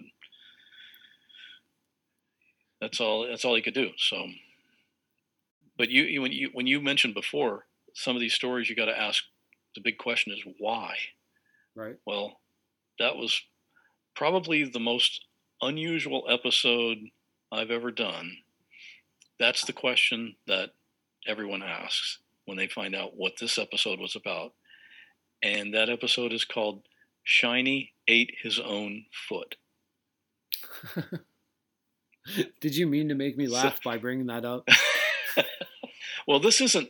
It's funny that a lot of the episodes I do are about death or, or injury or you know some dark topic, and this kind of is too. But um, what this guy was, uh, he and his friends had always had this conversation. Maybe not always, but they had talked about it before. That like a hypothetical situation, a hypothetical thing. If you had the opportunity to taste human flesh Oh God. and it was legal and um, Oh. ethical Oh. and maybe even healthy, Oh. would you do it? And most of the people they said, "Hmm, "Yeah, I'd, I'd try it probably." So, wait, wait, And- wait. Most people In his group of friends, what the fu- what? Can this I was get, a conversation that they Can had. I get a regional like? It, tell me this is Florida. It's a southern person. It's got to be someone in the south. I don't. This guy kept his anonymity. I verified the story, but I don't even know what state he's in. Man, dude. but this I- is a this is an educated person. I mean, you hear when you talk when you hear him talk, he he's not some uh, hillbilly or anything like that, and and and his friends are as well. But I mean, they said sure. I mean, they're they're adventurous people. They'll try new things, and There's no way. knowing knowing Oh obviously it's never going to happen. So No. you know why not say sure? Well, this guy had uh, was in a, a motorcycle accident, and he had to have his foot amputated. And while he was at the hospital, he said, "Hey." Uh, to the hospital, can I have my foot? Stop! And- Stop! Where you're going right now? Oh my god! They they had they had his foot in you know it was refrigerated and uh, and he had to fill out some paperwork you know to just let release them of any liability or Yeah. anything like that. FDA has to sign off of it. Sure, but I mean, come on, it's his foot. I've I've gotten Uh, into this so- discussion. It, it's crazy. Like when you ask for body parts, or like if you're shot, or Mhm. like if you have an organ removed, it's like, what happened to my liver? Where's my spleen? Right? Like, right? Can I get right. it? Can I? I want to put it in a lava it, lamp. It's mine, right? It's not your property. So and so anyway, he was able to take his foot, and then he called up his friends and said, "Hey, you remember that conversation we had?" And uh, so he said, "Are you up for it?" And they all agreed. No. So Foot to the had, fire. um, they agreed. and and one of his friends is a is actually a professional chef. oh my god. So they Hey. all came over for brunch. Pigs in a blanket. What's that? Pigs in a blanket. oh no, no, they actually they they called it foot tacos. So, and it wasn't. It, it's not like a full meal, but it was enough that they that all. It was like ten of them. And Holy it was enough that they could they could all have a you know a good solid bite but they the, the chef cooked it up and um, you know put some spices not too many because you know they wanted to actually You, it's you know what, what did it taste like apparently it's like Kobe beef. You got to know what it is. well i asked him what it tasted like and he Chicken. said um, uh, he said what it reminded him of was heritage pork Heri- I don't know And what I heritage pork is. I don't either. I don't know what that means, but apparently it has a particular flavor. You, And I don't eat pork. I'm a vegan. So, are you uh, really a vegan? Wow. yeah. So, um, but you know, he said, and that's what he asked me. He said, "What? What if?" He turned it around and said, "What if this opportunity was presented to you? Would you do this?" Fuck no. And that would that well, that was my defense. I said, "Well, I'm vegan, so I oh, don't Oh, eat meat." And but he was ready for that. He said, "Now wait a second. People that are vegan don't eat animals because animals cannot give their consent." Oh. And is that in wait? this case- can I pause you there? Is that Sure. that is like the actual philosophy behind it for you? Like That's- like you're that's a- like yeah, that- this this hen didn't want me to eat her egg. Had she wanted me to, I would. Right, but it's impossible to Right. ask them that question, obviously. And animals are sentient beings; they will avoid pain and death, and and we don't need to eat them. But that's a whole other whole other subject. And I did my hundred mile ultra marathon on a completely plant based diet. Dude. I, I again a complete and not to hijack, but to kind of hijack. I Mm-hmm. went through like a week and a half stretch where I was right on the border. I was right on the border of being like, I'm out. I'm done with meat. It's just Yeah. too much. It's just too much. There's just too much shit that these animals go through, eat, Mhm. and it's probably not even healthy. And you know what my you know what kept me on board? Canines. Canines. I look I, I looked at my incisors and I said, you know what? I got oh, your three- teeth. Okay, I I thought got- you meant dogs. No, okay. I got yeah, because the dogs were tasty as hell too. I'm a huge Mhm. Chinese food fan. No, Mhm. no, dude. I looked in the mirror and I was like, you know what? These teeth were meant for meat. But then I get to my back teeth and I'm like, you know what? They're about cracking nuts. Mm-hmm. they're they're not meant. And oh my god, I, I'm sorry. I'm sorry to hijack that with heritage pork. I know now to if I ever see a label for heritage pork, I'm gonna stay the fuck away. I'm not I'm not tasting that stuff. Apparently it tastes like human foot. Oh my maybe. god. I don't know, but yeah, that was an interesting one. There's a lot of a lot of dark humor uh, during at that at that meeting or at that lunch. Um, she Well- said she said one of my friends. Um, it was kind of it was kind of uh, chewy, not chewy, um, stringy, and one of my friends had to spit me out. And you know, so Dude, you think of the foot. What would so uh, before? I, well, yeah, I guess I might as well stay there. Like, what would be less appealing? Like, would the human hand be like the Hmm. chicken wing? Like, I love chicken wings. I don't know when the last time you had a chicken wing. When was the last time you had a chicken wing? I don't know. I've been vegan since January 1 of 2016. So it would be well before that. I wasn't really a big fan of chicken wings anyway. Man, dude, the the bone and the sauce. But I, like, I'm wondering on a human body, what would be the worst? Like pig's feet, pig snout. I'm not about that. Mhm. You know, cow tongue. I'm not about that. right? Like, Mhm. what would be the least appetizing human? Wh- What do we? What do you even call it? Or it's not an organ. Like like piece of meat. God, foot would have to be down there, right? Like, Well, that's all they had. You right? No, know, no, I no, mean, no, right? But you're like, you're basing your judgment on how good human meat tastes based on, I feel Mhm. like one of the worst, like, you'd have to go rump, right? Like, you did, Right. like, what, what did the Dahmers do? What was, what was that famous, the Jeffrey Dahmer party, right? Like that one Right. you learn about, no, Jeffrey Dahmer was a, uh serial killer who serial was a killer. cannibal. Who, am- who am I the Dahmer of? party was the Donner. Donner, party. Yes. That yes. was the yeah the people that were traveling across uh, to out west in the plains. Yes. So like what Yeah. was their premier choice? Like what did they go for first? I guarantee you it wasn't the foot. Probably not. I, but I have to say, this conversation has gone ways that I never would have expected it to. Dude, I, I think like you. Like now I'm Mm-hmm. now I want to like get all in. What did you say? And that's where I cut you off. What did you say when he was like, but I give you my consent to feast upon myself? like how do you how do you reply to that? I said I probably still wouldn't, but I don't know. I'm I'm uh, I'm the kind of person that likes to try new things too, so I, I, I wouldn't rule it out. So if it, if it was in like a nice rice roll with a little wasabi, teriyaki, you throw some uh, carrot shavings, maybe a tofu topping, black pepper Mm. encrusted, Cajun, Cajun. How would you feel about that? A little toe, a little, a little like pinky toe, pinky toe sushi roll. Now you're making me hungry. Dude, could you imagine? Oh Mhm. my god. That is oh how Jesus. How do you eat? And the dude literally ate his own foot.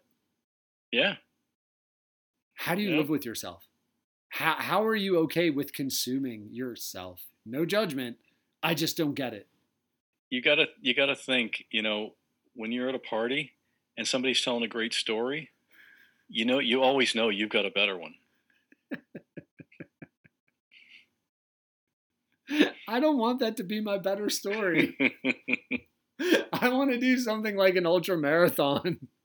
I Mhm. don't want to like I'd rather drive around on like neighborhood watch hoping to save someone from a burning car than be like, "Oh, that's hilarious." But you know what's better?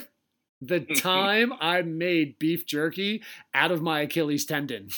it was amazing. And then it's just like, what? Mm-hmm. And, it, and then you know you're not going home with any of the women in the party that night. Like that's a That'll be true. that's that's a showstopper. oh my god, dude! How did you find that? What, what was the news article that allowed you to find this person?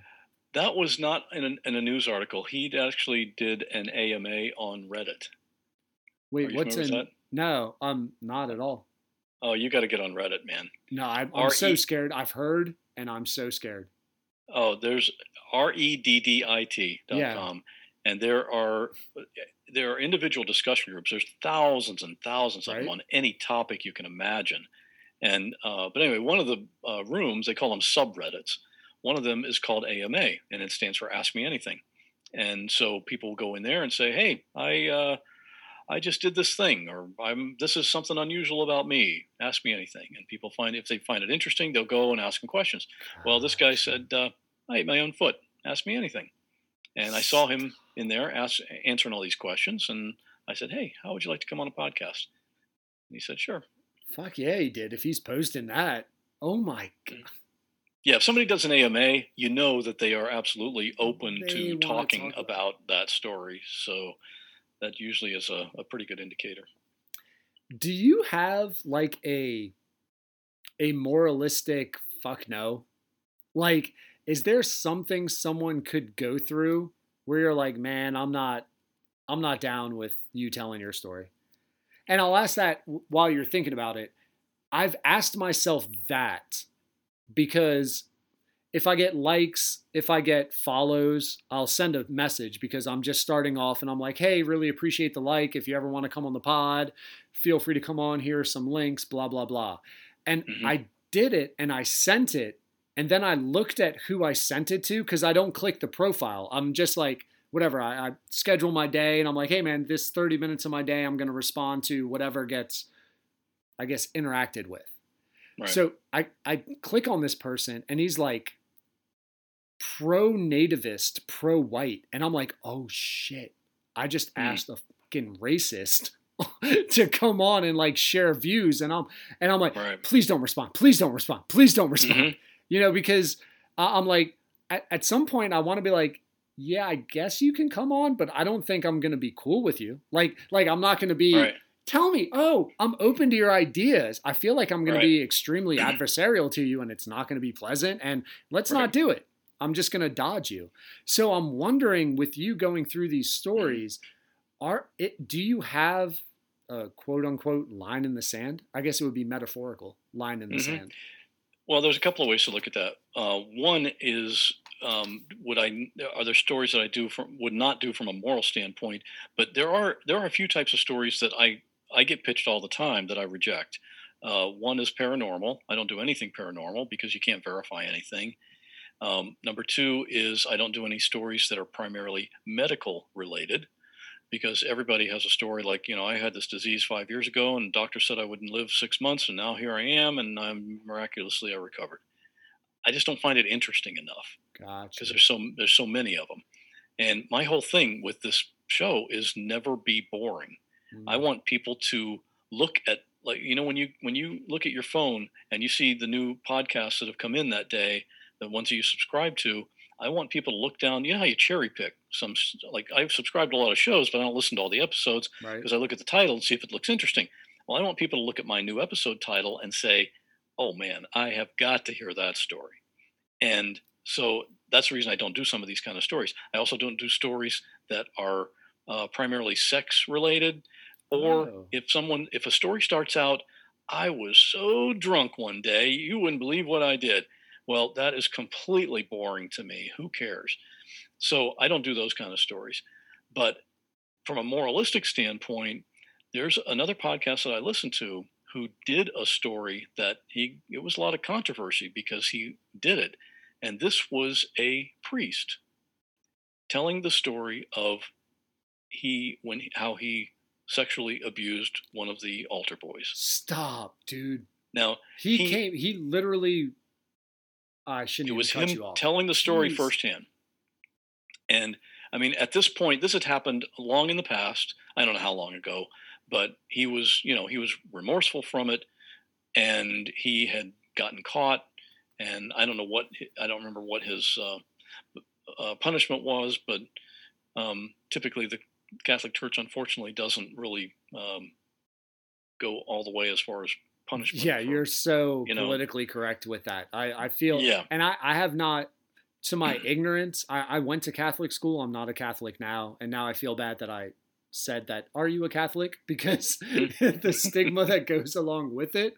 But yeah. everything that I've whatever just grazed across, there's so much fucking liability. You're you're like how how Mhm. all you are is left with.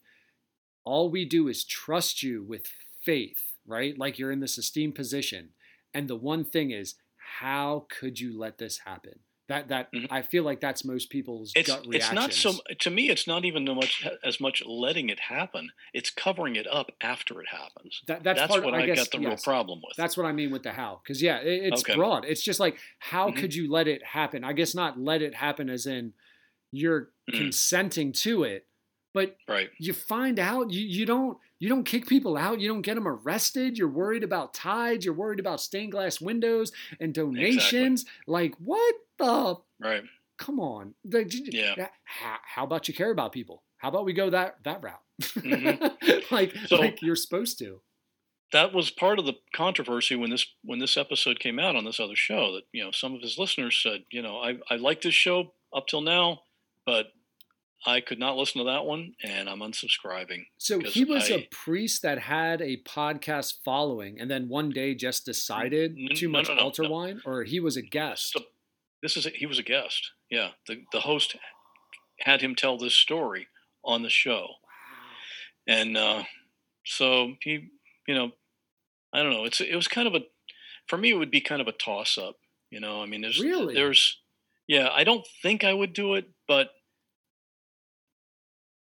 you know, there's two sides to every story, and it, obviously, in this case, obviously, he was in the wrong. There's no question about that. But is it something that would be interesting or enlightening for people to hear maybe his thought process as he went through all this Mm. Maybe. See, i don't know i, I take each one on an individual basis i think that's yeah, right. Because your visceral reaction is uh, like whatever any video that you see of a pedophile, and you're just like punch him, hurt him, kill him, Mhm. stop him. Completely Right. wrong. But then at the same time, if the individual is trying to expose the thought process, there actually might be some like safety precautions people can learn hmm from this per- Right, like the insights that this sick fucker wants to give and now all of a sudden you're like whoa whoa whoa whoa so if xyz is occurring my alert should be on as a parental figure and Mm-hmm. like there is some validation to that to understanding the twisted way their mind works where you would almost you know what it reminds me of Mhm. is um did you ever watch Mindhunters on Netflix? absolutely yeah Dude, ed I mean kemper yeah, man. Right? And like like how are you doing this? Why would you give them Mhm. time? All they're doing is embellishing. And you're like, but at the same time, don't we want that knowledge to then help us know how to protect ourselves, Mhm. how to stop, how to understand and predict? That's Right. actually yeah to use it for good and to, i mean you, one word that you used was sick if this is a mental illness that's a good point too. You know, I mean, people that are mentally ill in some cases aren't held responsible for what they do. They have to they have to be restricted. They maybe are in a, maybe they're locked up in jail. Maybe they're in an institution where they're not allowed to leave. But if their mind doesn't work the way it's supposed to, how much do we hold them responsible for what they do? You know, um, You just so it's a it's a tough thing. You know, um, if they're if they're if they really are sick, is that their fault? Is that something the- you would try to verify? Like you would ask them, have you been diagnosed with whatever? whatever that d- diagnostic would be, the label? Well, you know, I think the the big difference is, you know, there are people who are pedophiles and they recognize that in themselves and but they don't act on those urges. That's what I think really sets apart those that are you know, and, and people that are a lot of them that they, they hate themselves. They hate the fact that they have those weird sexual urges. But uh, the ones that act on it, that's what that's that's where you that's where you know obviously the line has been crossed and um, I don't know. I, I've never been. I, I've never had occasion to make that decision on something like that as far as a guest on my show. But I'd, so I'd have to really think through it. Yeah, before I did there. Um, so again, to go to Joe Rogan, who is the pod father aside from Bill Simmons for me. Um, Joe Rogan just had a guest on, um, and I forget her. I'm, I'm terrible with names. I forgot her name. She wrote a book, The End of Gender, and within their discussion, and End of Gender was more like the assault on binary and how do we figure this out? What are the discussions with that? Right. But part of their discussion was her research. She was in she was in academia, now she is a private journalist. But what she was talking about was it's almost been proven the lies pedophiles will tell to preserve self. And I've not Mhm. studied it, I've not gotten into it. Like I'm I have no experience other than what I hear from conversations and listening to things. But when you hear something like that, you got to wonder what's the authenticity? And even when you go to Mindhunters in Netflix, it's kind of the same thing like that the two characters and I forget their names that they battled mm. was how authentic is what we're hearing, what we're recording from these sociopaths versus how authentic and what is the reality? Even if it's completely twisted, is that their actual reality? And that's something you literally cannot know. Right, especially when the person that's telling the story as a sociopath, one of his extremely honed skills is manipulating Right? the person that he's talking to. Yes. And are you being manipulated? Yeah, Are you really hearing the truth? with that. Yeah. Man, dude, that's God. Yeah, I don't know. Again, when when I ax and maybe I got to get better. When I sent the yeah, thanks for the like if you ever want to come on the podcast, and then I click on my man's Mm. profile and it's fucking like pro nativism, pro white. I'm like, whoa. And then I start looking at the videos he's retweeting, and I'm like, God, I just Yep. associated myself with this kind of person, and it's the getting to know you pod and I'm humanistic. Let me get to know you. Let me hear about you. I'm pretty open to things. hmm I, I felt like that was a line where, but then at the same time, I'm like, I kind of would like to give this guy some rope to hang himself with. Yeah, yeah, that's true. Like, But and like, See, for, for, for me, that would have been an easy one, though. If, if unless they were, I mean, my whole thing is I've talked to people that have been through some kind of crazy event or something. right? But for somebody like a story like yours, if you know, sending out that invitation, I would, if I found out later that they were, uh, you know, the part of the Klan or something, uh, I would say, sorry, um, I have to retract because I didn't realize, I didn't know this about you. yeah, block, I, I wouldn't, I, I don't want to give them a platform, right? you know. Yeah, to spew hate. I like. I'm definitely Right. not about hate, Right. but it, it's an interesting thing if you're podcasting because ultimately, and I don't know um, monetarily what you get for yours, but one of my goals is, you know, you want sponsors, you want ads. Well, everyone I've spoken to, what's the number one question they ask? How many downloads?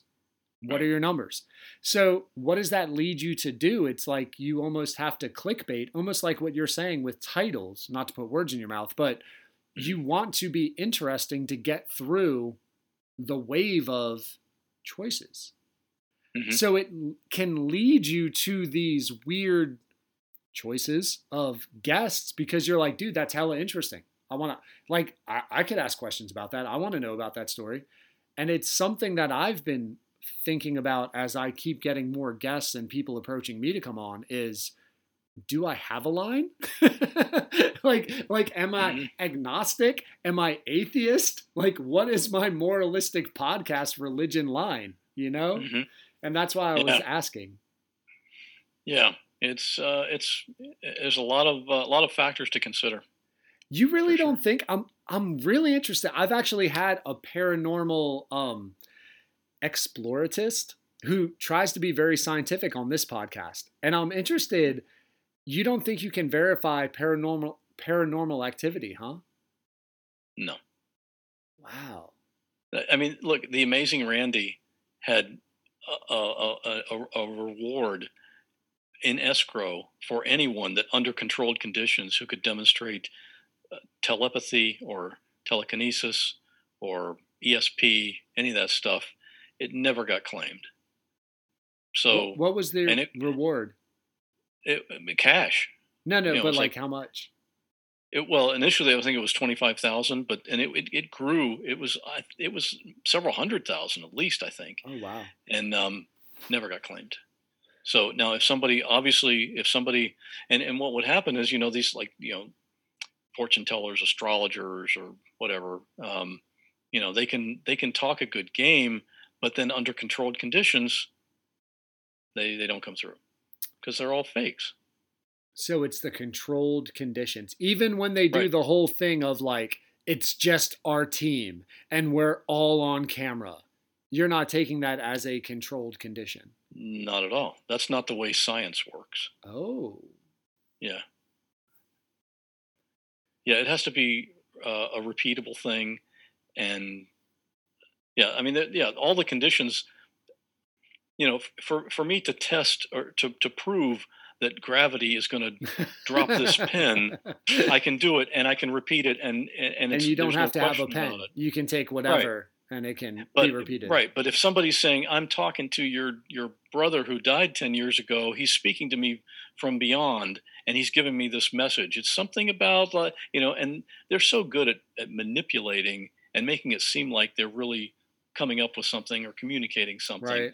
But none of that is quantifiable or verifiable, and um, so no, I don't want to. It's like listening to somebody talk talk about a dream. You know, Mm. nobody wants to hear your dream because it's it's completely meaningless and it's just silly and there's no point to it. So I I get bored with that. So I don't I don't do stuff that bores me. I I, I try right. to stick with stuff that I find really interesting. Man, that's interesting. So you would not you don't um you don't believe in ghosts. You don't believe in spirits then, huh? No, Wow. show show me a spirit. I that's the whole point. Can can you demonstrate it? If so I mean you're what a 1500 miles away. Maybe if we could meet up somewhere in North Carolina and I could bring some mushrooms, maybe I could help you to find the spirit. Ah, Sure. to help you be to help you tap into the psychological aspects that are restrained based on your Mhm. primordial survival skills and i'm so stretching to try to argue the point right. right but no Well- like that's man that's i mean honestly like dude if you go with the theory of science is repeatable which that is what science is right like it's a theory if it is repeatable we don't say it's a fact we say it's a theory which is a predicted result of an outcome mm-hmm. because it's been repeated however many times it ha- like sasquatch bigfoot loch ness Right. ghosts spirits not repeatable man not repeatable Yeah, not at all predictable or repeatable, and Wow. or UFOs. You know, same thing. Wait, no, you can't to go with.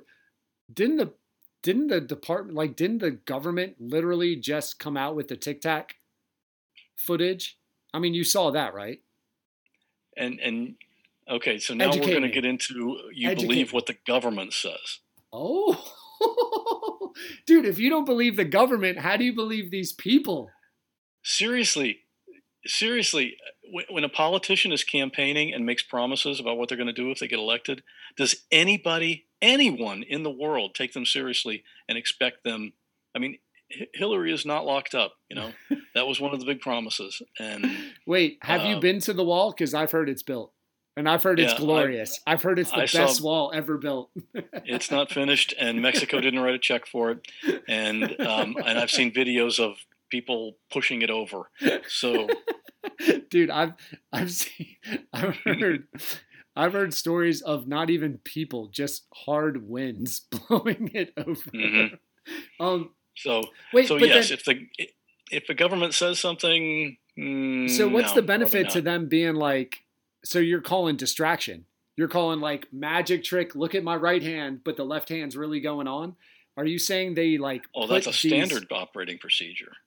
Really? Sure. And I'm, I'm going to relent to your sage and your wiseness, not just because Don't- of no, your that. glorious, not because of your glorious gray hair and sultry voice, but because of your intellect. Mhm.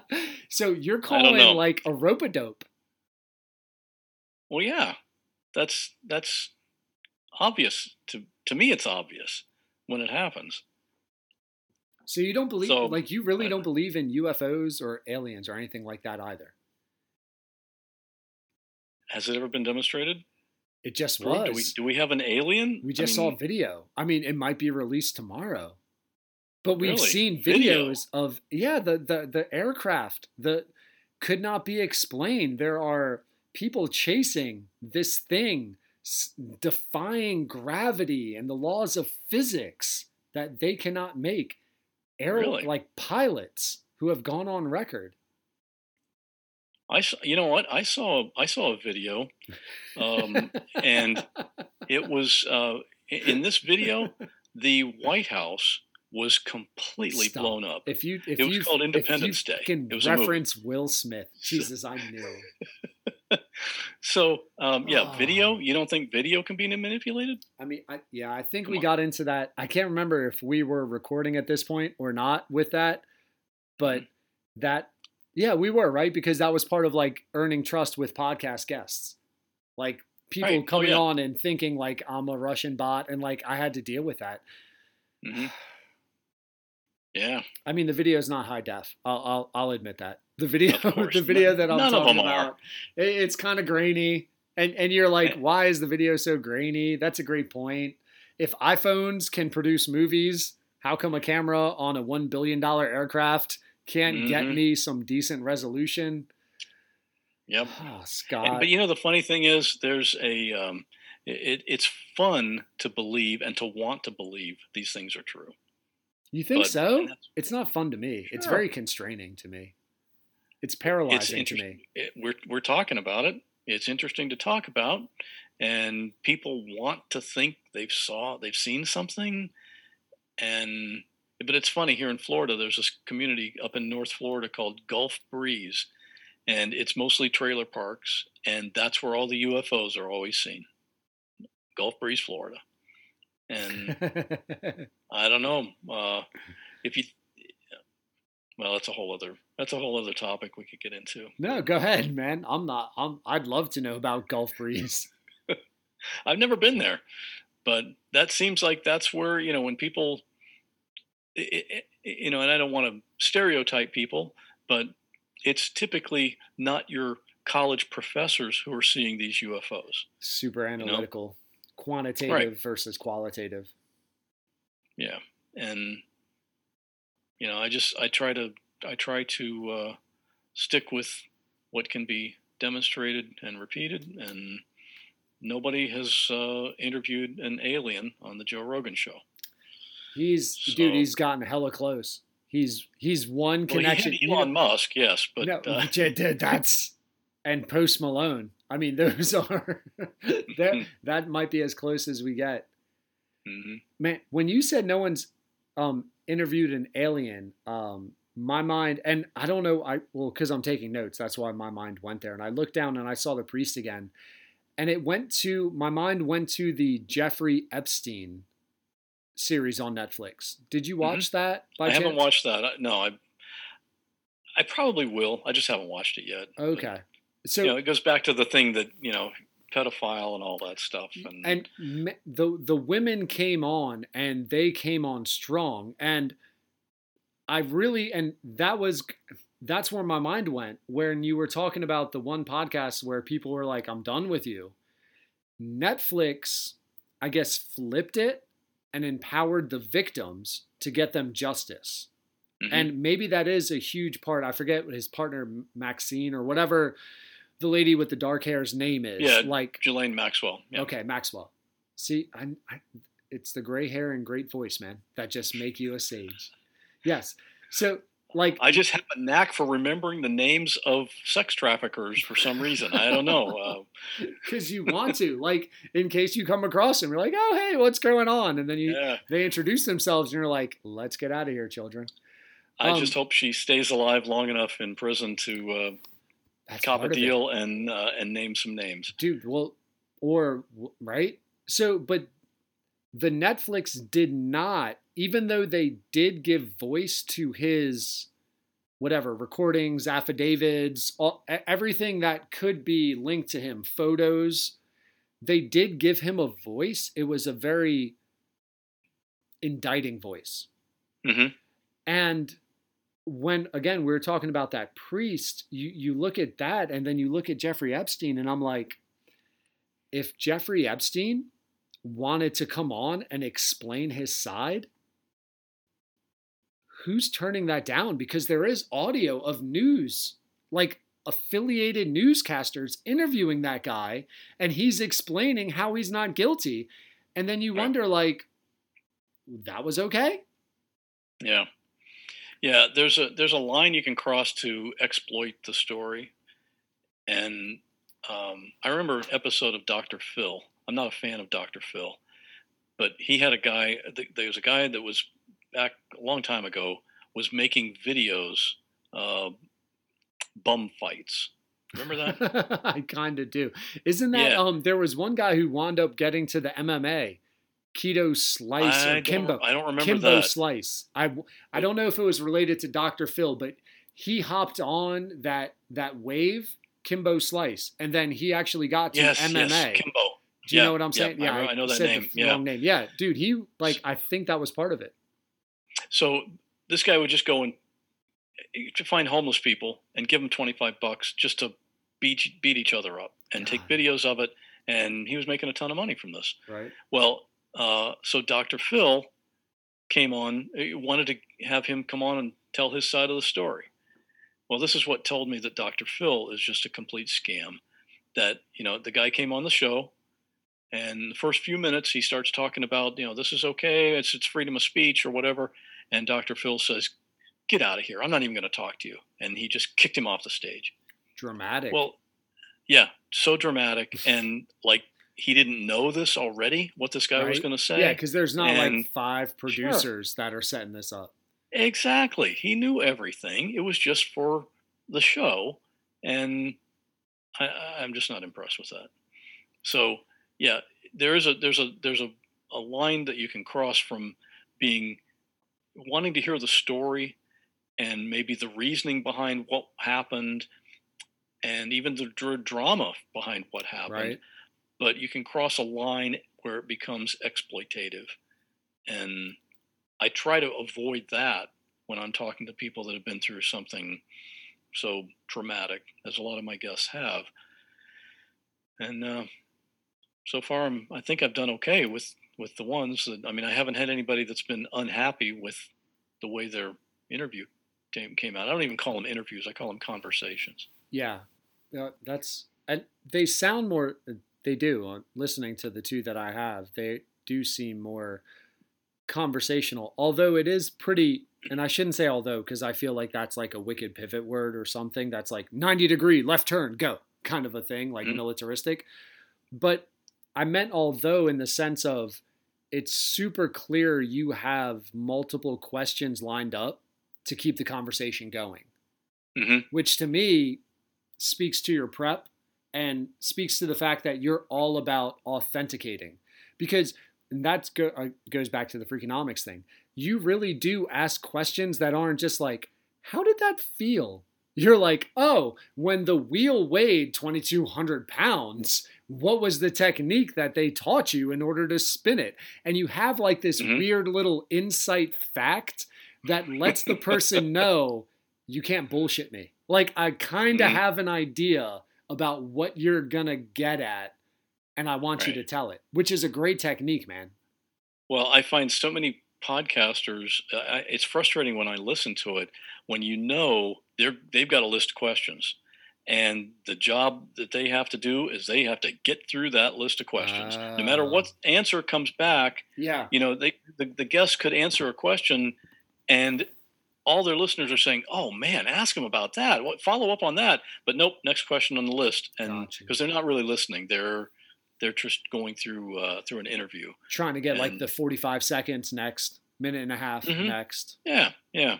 So I try to definitely avoid that. I just I, I like to kind of I, I like to let the conversation go where it goes, but yet not completely off track. And and I've had to edit out big chunks of some of them that got off the track. But I mean, I tell my guests ahead of time, don't worry about saving time. Don't try to be brief. Nothing Right. like that. Everybody wants all the details. So take your time. This isn't a three minute news clip. Right. It's a long form, and you know we'll just take as much time as we need. Yeah, and that's honestly um, what got me into the whole what was it, ten straight, whatever people running for office was that was my pitch. Hey, Mhm. I'm in Delaware. Do, have you guys ever been on a podcast? I've heard you on news radio. It really sucks when you go three minutes and all of a sudden you get interrupted for a commercial break and then it's new topic. And Right. I don't feel like people respond well to that. I, I don't feel like people want to conversate like that. I feel like it makes them nervous. It makes them very topic oriented and you can't elaborate. Like, well, I mean, I, I guess that's common sense, but like right. it, it that's the beauty of this new medium that's exploding is Mhm. long form contextual understand what's going on take some time relax and listen to a conversation You've got time. You've got time to explain yourself, yeah and yeah, like, especially a, a politician. You know, their opponent is going to be looking for sound bites that they can use against that. Person. that's what i've noticed too which was Yeah. hilarious hilarious to me and i felt guilty a couple times because i felt like with my like conversational questions i led them into spots where i was like oh shit that could be used against you fuck hmm And you could Yeah. almost like tell a Yeah. couple times when they started speaking, they like knew if someone gets to like two hour and 20 minute mark, this could be bad. hmm Um, Right. but Well, if somebody's still interested, is still listening, like we've been going almost two hours now, Oh, it's dude. uh, th- th- they're interested in hearing the conversation. I think you know. yeah, So, yeah, that's an interesting, good point. Did you actually have you studied the effective length of a podcast?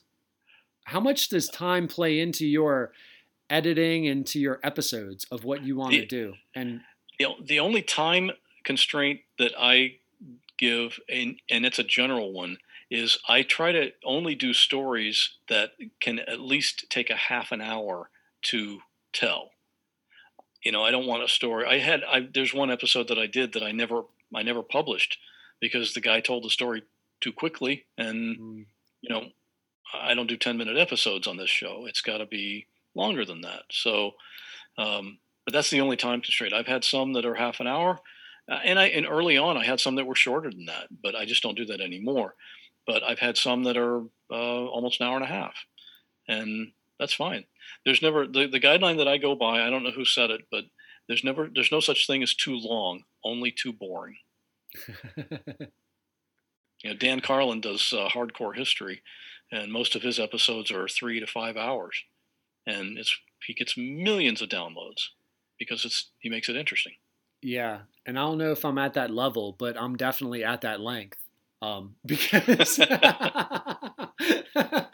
but it, it's funny, man. Uh, just on here, getting to know you, and to me, it's interesting for someone like you who does have a really well constructed podcast with a very interesting topic. To me, it's interesting to get to know your insights, to get to know your thought Mhm. process, right? Like, I Mhm. mean, to me, that's like jewels. It's like podcasting 101 type stuff, right? Like Right. master's class that you see people trying to advertise. How And- the sausage is made. Yeah. Exactly, right? But hopefully I don't turn vegan. Hopefully it keeps me as a podcaster. but Hmm. that's that's something that I've always wondered and had conversations about and it got me to so what I'll do and you probably know this cuz I feel you're a man of science and you've researched. What I pivoted to was like I try to find a 10 to 20 minute clip or section of the full episode. I released it the day before. And then I released the full pod, which could be we're at an hour 50. So two hours to whatever. And then it's like people could get a choice of a car ride to the grocery store and back, or they could have a really long ultra marathon buddy that would stay with them on the journey. And it gives them both like perspectives. But what I so found, you actually released two episodes for each conversation? you'll have two episodes, my friend. You will. I didn't realize that. Okay. Yeah. Oh, public shaming. Shame. Shame. Shame, I believe. Yeah. No, but it's it was it- so I did that for two reasons to tell on myself. One, I felt like if you were going to monetize and try to appeal to advertisers, you wanted to have a diverse product. So I didn't want to just be pigeonholed as like a long form, you let people ramble on, blah, blah, blah. You're Mhm. three hours, right? Right. Two, you you wanted to preview in order to maybe build up to what the full episode is. So you Mhm. try to pick a clip that doesn't give whatever you determine the best part to be, but you want interesting enough that people want to then subscribe, tune in the next day. Right. So I thought it was an interesting way to establish episodes, listeners, things like that, especially in a long Yeah. form. I have never heard that done before. That's interesting. Okay. Oh, so basically you're calling me a An innovator. groundbreaker. Nice. Appreciate it. I'll put that on my resume when I get fired by myself. no, but so that's interesting. And but again, going back to the point about more about you, because I feel you're way more scientific with this and thoughtful with your experience than I am. You feel pretty comfortable in that 30 to an hour time frame. Oh, absolutely. Yeah. Yeah. And Very, most very people comfortable with that. And is that research based or is that what you're just oh, finding stories to fall into? No, it's not research based at all. It's just uh, how long does it take to tell this story? And you know, I mean, I- sometimes I have an intro that I write myself, and then an outro as well after the story, Right? and that may, you know, depending on what I do there, I play clips. I, I have a, a special a series called Raw Audio that I do just for my patrons, and it's Oh. 911 calls and the stories that go with them. And so I just do those as bonus episodes for people that are, um, you know, signed up. They, they at least five dollars a month with with uh, Patreon. And so sometimes at the end of an episode, I've, recently I've been playing clips from that show, the the new one that just came out. You know, clips of the 911 call Right. and um, so that adds a little bit of length to the overall episode. But uh, yeah, overall, um, you know, I mean, I've had I've had people pitch me ideas, and I know just from hearing it, it's there's no way it's going to take a half an hour to tell this story, Mm. and so I don't even you know I don't even want to try. Do you feel and I didn't prep you for this and if you don't feel comfortable, don't. But again, I I do have a decent amount of listeners, followers who are trying to get podcasts off the ground, trying to monetize, trying to make a little extra spare coin. Um, You mentioned Patreon, and I'm not that guy. I think I, I- do have one, but I don't do anything. I have no extras. I guess maybe the short Okay. story or the full pot. I guess I could figure out a way to do it. I was really pissed when I looked at how much money they take off of what people actually put in. um, like that just Yep. like that upset me to my core, and I'm like, fuck you. I want to like if someone wants to advertise, I'm gonna go more like the advertise route and try to build Mm-hmm. um listenership. Not saying that it's wrong at all. I'm not trying to like poo-poo it because a lot of Sure. people I know are successful with it. So what I'm wondering is, do you have or what are your thoughts on monetizing podcasts for those who are starting off? If can, can we call you Pup Up Scott, or is that insulting? Well, See, here's the thing, though. You know, when you start your show, what what advertisers want, it's like what you said earlier. They're gonna first question they're gonna say is how many downloads do you have? How many Right. listeners do you have? And when you're starting a show, you don't have listeners. right? You don't have an audience. So who are they selling to? So that's it's a common misconception that uh, you know the people see Joe Rogan and he gets his hundred million dollar deal with Spotify and all that. And man, I need to start a podcast and I'm going to make some money. You don't start a podcast to make money. Right? That's just bottom line. Um, it's I would say if I would say if you can provide consistent effort and good quality content, give it at least three years. Oh wow. And so can we pause there? How long you you've mentioned a couple different podcasts you've had or have. What is your consecutive strain? My Like how well so you number of had episodes you mean or Yeah, how how well you said I forget, man. I got to flip back. How many episodes into what was that Well- like are you? That was that's 58. I started 58. that. I started that two years ago. And I do an episode every other Friday. Got you. So it's been a little over two years, uh, and that one, uh, I and I'm not I'm not going to monetize that one with sponsors until I get to about probably at least twenty thousand downloads an episode, because before that, you know, you're you're you're not going to make much money if you don't. I mean, you figure usually it's like thirty dollars, forty dollars per thousand, and if you get a thousand listeners and you're going to get a sponsor and you're going to make $30 on an episode With the time it So- takes to produce one, man, it's just that not worth and, it. and is it worth annoying your audience with a with a uh, an ad when you're making 30 bucks from it you know? It, to me it's not worth it. So i'd rather wait till i get to like 20000 i'm about right now I'm about 8 to 10000 oh wow. So, um, but it's it's and, and my first podcast, the one I started in 2012, which I also still do, that's related to my business. So I'm you know I'm not taking sponsors on that one. The sponsor is me. It's my business. It's establishing myself as an authority. And you know if they need, I've got clients all over the country who I fix their computers, and a lot of people listen to my podcast. It's a computer tip. Or, ti- or trick or security alert or you know something like that it's it's com- it's a computer podcast for people who are non-techie And what's the name plain, of it? Plain English. Just to put It's it out the there. com- Sorry. It's the computer tutor. So every it's every other Monday, and um, I've been doing that since 2012, and I've got 350 some episodes now, and uh, computer just, but it's computer, computer tutor. tutor. You're a poet and you don't know it. well, that's the name of my computer business. So Dude, great name. Super catchy. Mhm.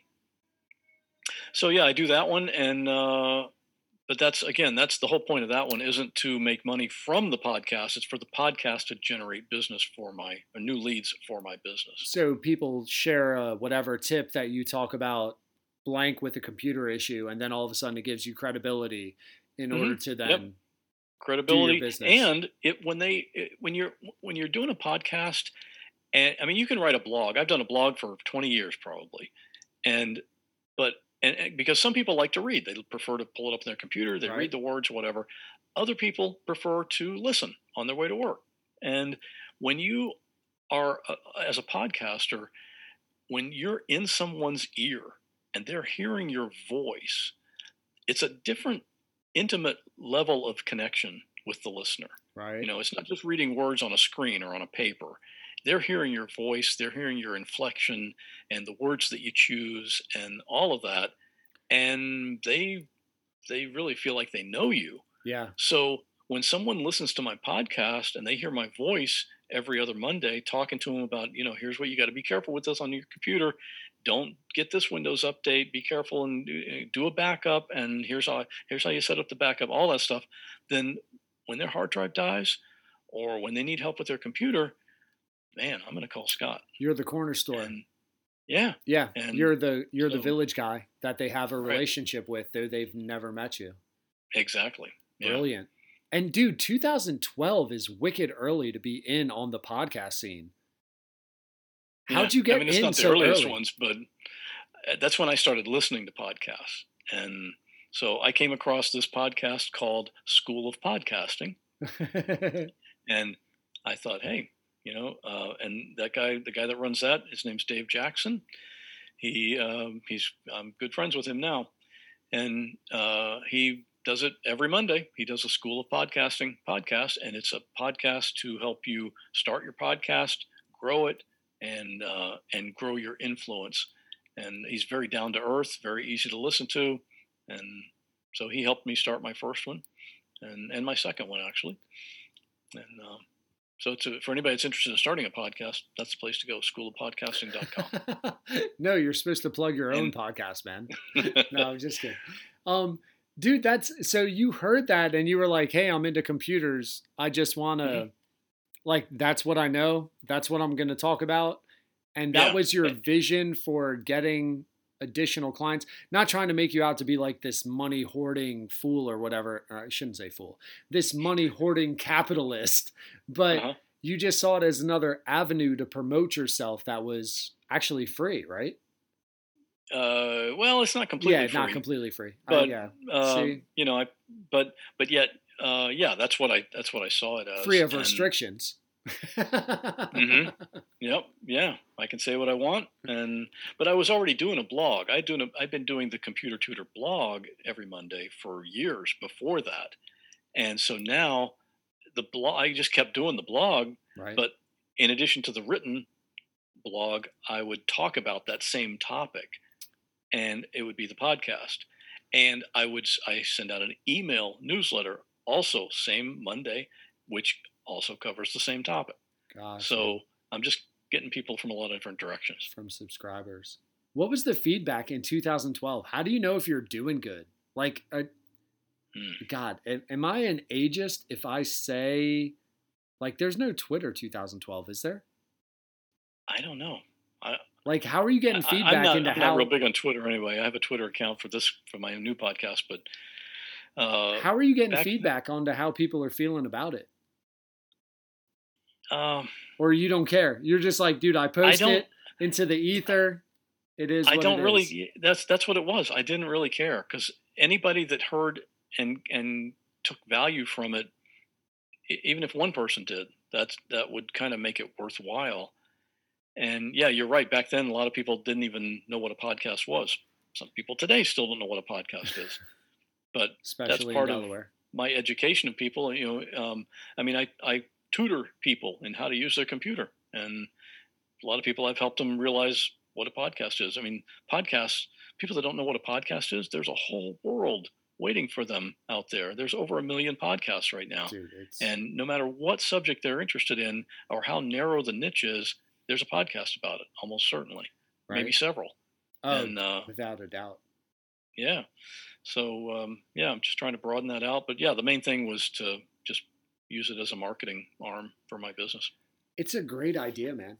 And I feel like that's wicked early because if you think of like an advertising advertisement on radio, whatever, a 30 second clip where you can speak about your business, how Mhm. do you know? Right. But if Right. you have this blog, if you have this chain, if you have this connection, you can pump out that information. It's super smart. Mhm. You know, very, um, very foresightful. It's it's paid off for sure, and it gave me the experience, the podcasting experience, to do the show that I'm doing now, which that's what I'm really excited about. Yeah, dude, and I never even asked you, like, what got you into just weird news stories? Or I shouldn't say weird. I feel like that's disrespectful. Unique Well, news some of them are weird. Okay. Uh, Thank you for You know, validating. when a guy eats his own foot, that's kind of weird. Jesus, but that fucker. Like, dude, I'm was- I'm still I'm still skeptical. Like, if I saw him at a playground, I'm hopping in the car. I'm rolling out. I'm like, dude, I don't trust you. I don't trust you. You would if if you heard him tell the story, you'd say, "Wow, this guy's he's a pretty reasonable thinker." I don't, dude. I cannibalism. So, is there even so? Cannibalism is eating other, eating your same species. Is there a word for eating yourself? It's uh, I believe it's called auto cannibalism. Yeah. See, I'm out. I'm out right there. I'm out. Mhm. I'm out. Now, if you're if you're a th- auto cannibalism, well, whatever the Mhm. syllables are, the chunks, I put it as three. I'm out. You got too many. You, you got too many chunks in your title for me to trust you, man. I can't. You know what? You you probably know people who Stop. are cannibals. Stop. You're lying to me. That that is not science based. You Do you- cannot do you- give me a stat. Give me a stat and prove to me that I've come in contact with. I guarantee I'm not even six degrees separated with a cannibal. Really? Yes. You think? You think six degrees of separation, everyone would touch a cannibal? Okay. How are you defining a cannibal? You fucking eat another person, man. like, Uh-huh. Yeah. A- a- any part of another person, Oh, or or yourself. Oh my god. So what are you talking about? Like I bite my own nails and I There swallow it? Stop, dude. That's You ever that, you no. ever seen a kid? You ever seen a kid pick his nose? eat his eat own it? boogers? No, stop. You're not going to get me on a technicality with your bullshit science. Oh, okay. So okay. So, So some so some if you're a degrees of booger eater- cannibalism are okay for you then. So, uh, number one, a booger is not part of your body. Okay, it's excrement. It would be like eating your own shit or drinking your own urine to survive. You're not a cannibal if you go in the desert and you drink your own piss to survive. Okay, definitely not a cannibal. So, that technicality with your scientific mind, I'm calling bullshit on. And you know what? If you, Okay. if you think I'm wrong, you can eat it and you could be the cannibal with the six degrees of separation. Dude, I can't believe you're gonna try to go like thumbnail and boogers to make a all I'm cannibal. no, all I'm just all I'm saying is that there Flesh. are there's always a different way of looking at something, and Flesh. I'm defining it as Yeah. flesh. Would I, in six degrees of separation, find someone who has eaten human flesh? hmm, Gun to your head, yes or I- no? I can't answer that. You- See, I'm okay with saying I don't know. gun to your head though no that that takes away the gun to your head bet you have to make a choice gun to your head you you as an individual you would be able to say yes i could name someone who has eaten human flesh with a gun to my head six degrees of separation but me sean delaware southern peninsula isolated more or Mhm. less likely six degrees of separation would i know someone who has eaten human flesh You are now two degrees separation because you know me. Is it two or three? One, two, three. Oh, Two, fuck, I that don't know, would maybe be three, two. but less than six. God, you and your because I know the guy, science. And you know me. so me. the guy would the guy be So- counted as one? You would be two, or are you one and then? I don't- I love how you're rolling your eyes, I, that- I don't know what the rules are that's for my the, the Kevin Bacon game. dude. you know? That's my thumbnail booger picking excuse that you were saying. But you said less than six. We know it's that. that is true. All right, so fuck. All right, gun to my head. Yes, I know someone who Mm-hmm. would eat themselves, auto cannibalistic. Mhm. Oh God, how did we even one get here? and, and people who have eaten someone else because his friends were there. That's just one more degree. So it's maybe three or four. So I don't know. We're gotten we've gotten way off the rails here. It's you, do- here's the bigger question: What does it say about us that this is so interesting to us? Mhm. It's why Inside Edition is a highly rated TV show. it's the ultimate moralistic choice. It's like why did Saw? Why like I have you seen Saw? Oh, with the, the the little- movie series. The- Yeah. the- yeah. mhm. there's fucking whatever twelve. Sure. I think I've seen one or whatever. Or Hostel. You know, like you put Yep. people in all these weird moralistic predicaments, and Mm-hmm. it's like what would Walking Dead did this all the time, which made it so appealing. It's like, Yep. what would you do? What is Yep. right? Right without constraints. Mhm. And this really is maybe that's why we're so interested in it. Like this Maybe. really is. That's, that's I love Quentin Tarantino movies because Yeah. a lot of his dialogue and a lot of his scenes are they deal with things like that. God, Scott, you're you just you mind fucked me. And you know what's amazing is I hit you with a hey man, let me get to know you, and then let's do your top three. And it was just like buckshot. We haven't even gotten to that. I made a list of three. Did one you was really? The, uh, one was the, sh- the 80s on foot. The other one was Whitney that was Wait, shot wait, 12 wait, times. wait, wait, wait, wait. If you made your own three, which ones have we not covered? No, that was that was. There's only one that we haven't covered out of those Oh. three. And what what did it rank? One, two, or three? Two. Oh, so what was number three?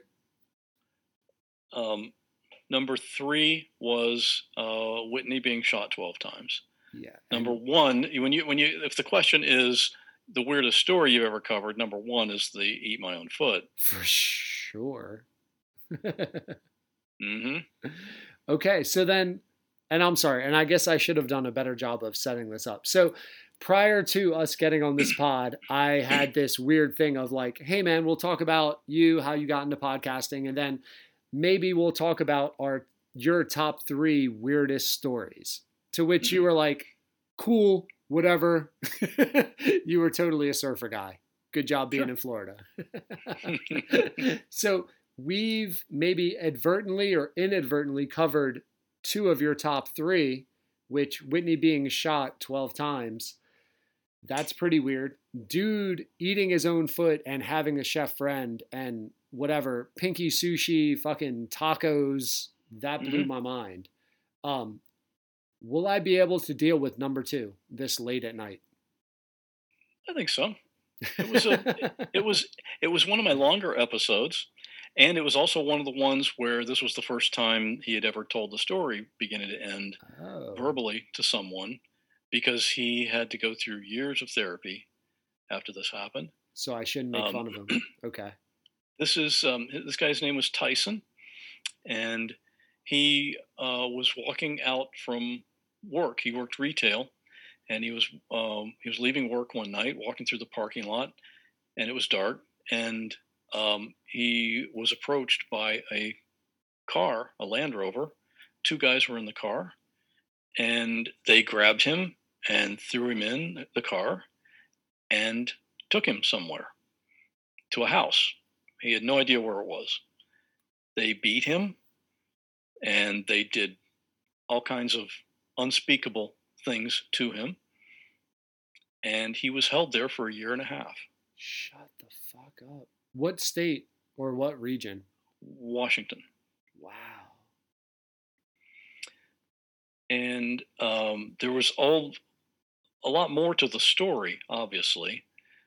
Um, the guy that of the two guys, the one guy was considered looked at himself as kind of like a, a cult leader or something along those lines. And um, so, yeah, he was held there. As time went by, uh, two other people were abducted and brought in, two women In this. in And the they same share- house. No, well, I like did. I, I shouldn't interrupt you, man, because you're such a good storyteller. I'm like stepping on your toes. I apologize. That's okay. No, what's the question? I'm like, no, like I, I, you've seen movies where like different hostages are thrown in the same room. So immediately Mm-hmm. my mind goes to like, are they in a cold basement, like handcuffed to a, some sort of drain, kind of a thing? he was the first time when they first got him. They tied him up and assuming that he was going to try to escape, obviously, but he didn't even know where he was. And uh, but then, as time goes by,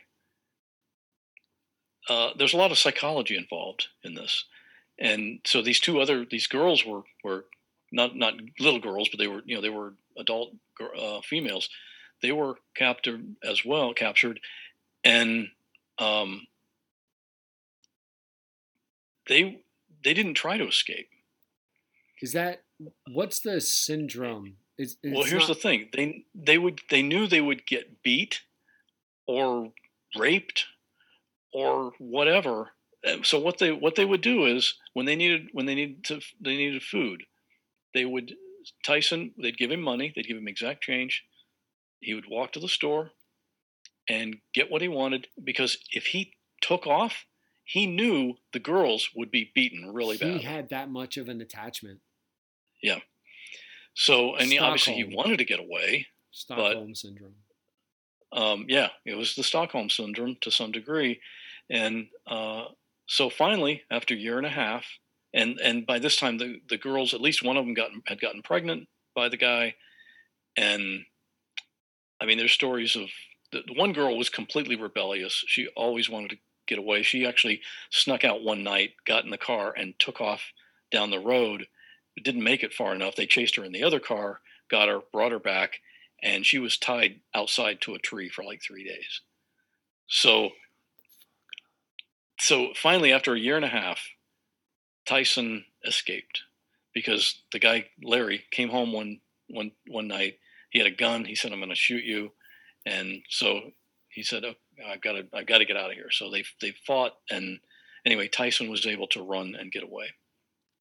And This not the- chased. So if they're chasing the girls, why are they not chasing Tyson? They chased no, they chased him too, but he rather than go, it was it was a, a house at the end of a long road, and when she tried to leave, she went straight down the road, so you could see, and it was nighttime. You could see the, the car lights, and they were able to catch her easily. But he took off, I guess, through the woods or something, and went out by the main road and flagged down a police officer. Now here's where the story takes a weird turn. Please stop. Please stop for a moment. Can we? Can we? can we recap? Um, just to and uh, Jesus, and it I, like I'm not to make light, but it's insane.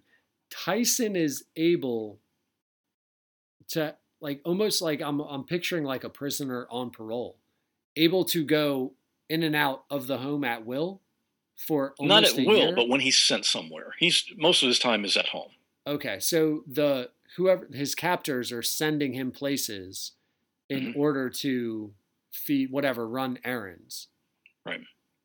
Oh my god, dude. So he escapes. He flags down a police officer. The police officer does not believe his story. Matter of fact, since there was, it, it, during their scuffle, um, Tyson actually stabbed Larry, and he told the police officer that as part of the story.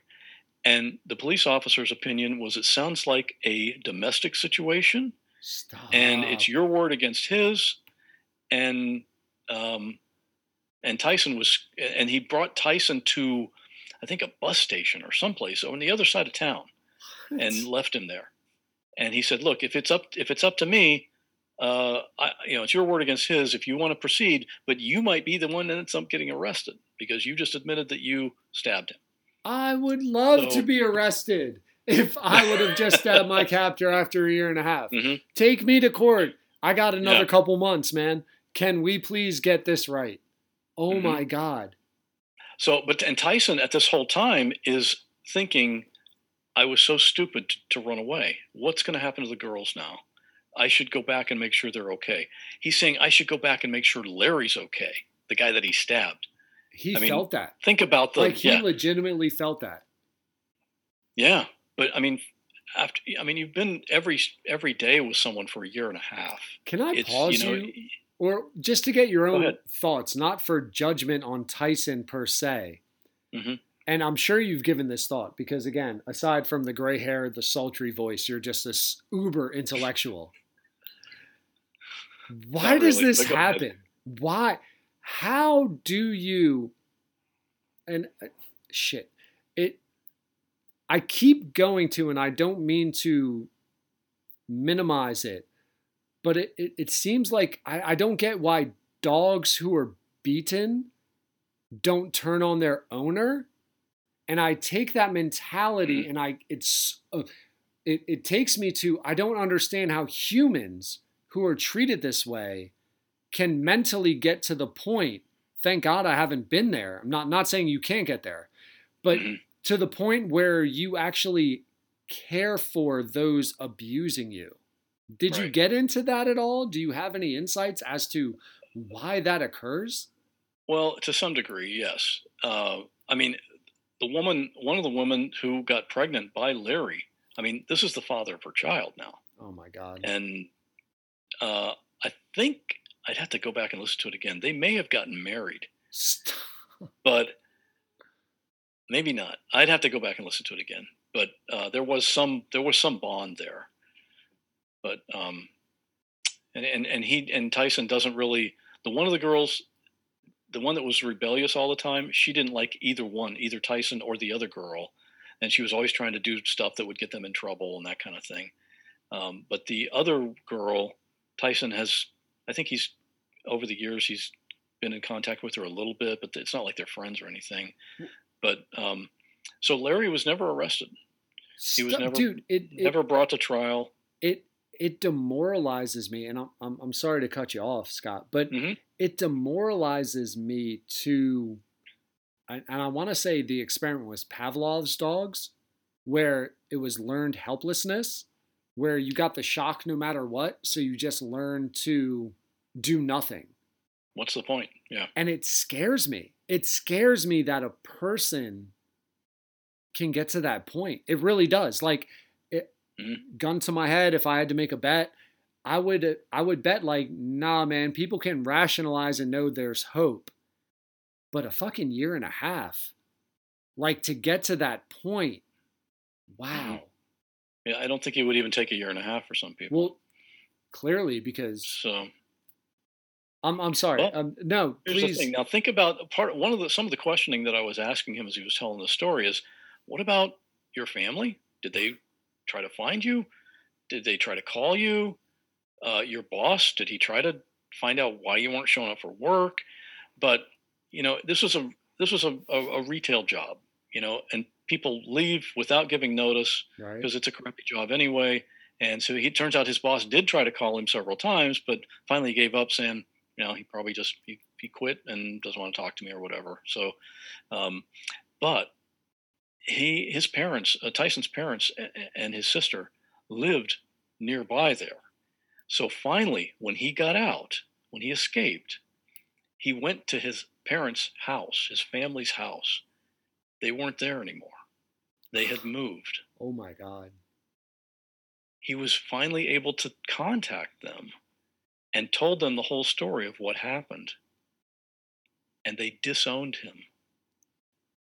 This was a apparently a completely uh, religious fundamentalist family, and because Tyson had been forced into these sex acts and homosexuality, um, the the mother's response, her main reaction was, "Do you know what this will do to our family? The people, what, what are people going to think of us?" Wow. And his sister was saying that she was an only child because um, they had nothing to do with him after that.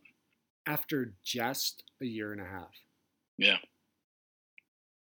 How was the uh, dude? I've got to know more about this cult leader and how he was not arrested.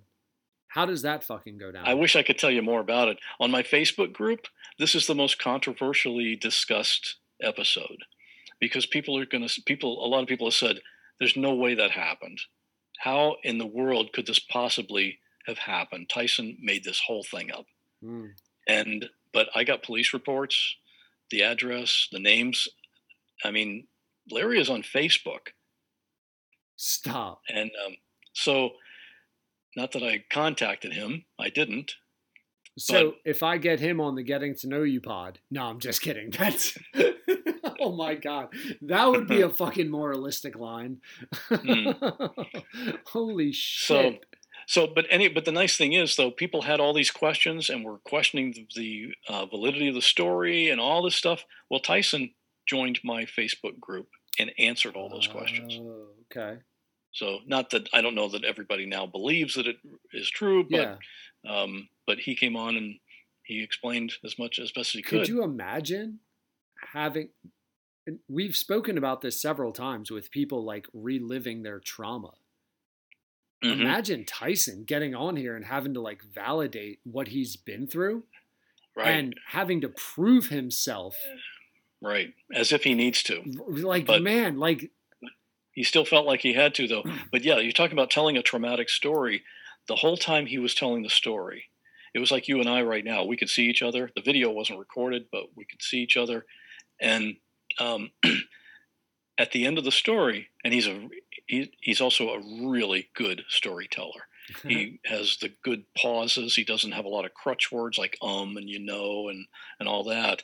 And he had a really good mic, so the audio was awesome. So you got to listen to it. It's a it's a crazy story. But anyway, at the end, um, he confided to me that the whole time he was telling the story, he was holding his security blanket because that's what gave him comfort. And you know, like kids have a, have a blanket that that they bond with, and yeah, how And old is he at this point? he's probably thirty, maybe Wow. thirty-five. I don't. Uh, I'm just guessing. And what's the episode's name? It's Or called title. Tyson was abducted, Makes sense. and that's episode twenty-two. Fucking Larry. Why do I hate Larry? Like, why do I want to just. Mm-hmm. How? How? You didn't get into the why Larry was not charged at all? Well, that's that's what it came down to. Is it's one person's word against another's. Where are the other two girls? I don't know where they are now. Stop. They were they were both. See, I think I believe both of those girls were in the U.S. illegally. So that's Ah. another thing that he could hold over them. That you know, if they did anything, you're never going to see your baby again. You're going to be deported. Um, you know, it's there's all kinds of other factors that came into it.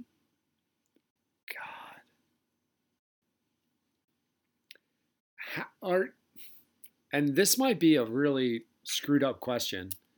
Like it, my mind goes to where detectives and cops after a long beat go to not saying that you're a detective or cop because i feel like their jobs are way Mhm. harder but in the same vein hearing these kind of emotional stories Mm. like how do you come down Well, Like- there there have been times when a guest is telling their story that I've gotten choked up too, right and not just with the dark stories. Sometimes a really good story, really happy story. You know, um, when they're you know you know when a guest starts crying as they tell their story, it's going to be a good episode.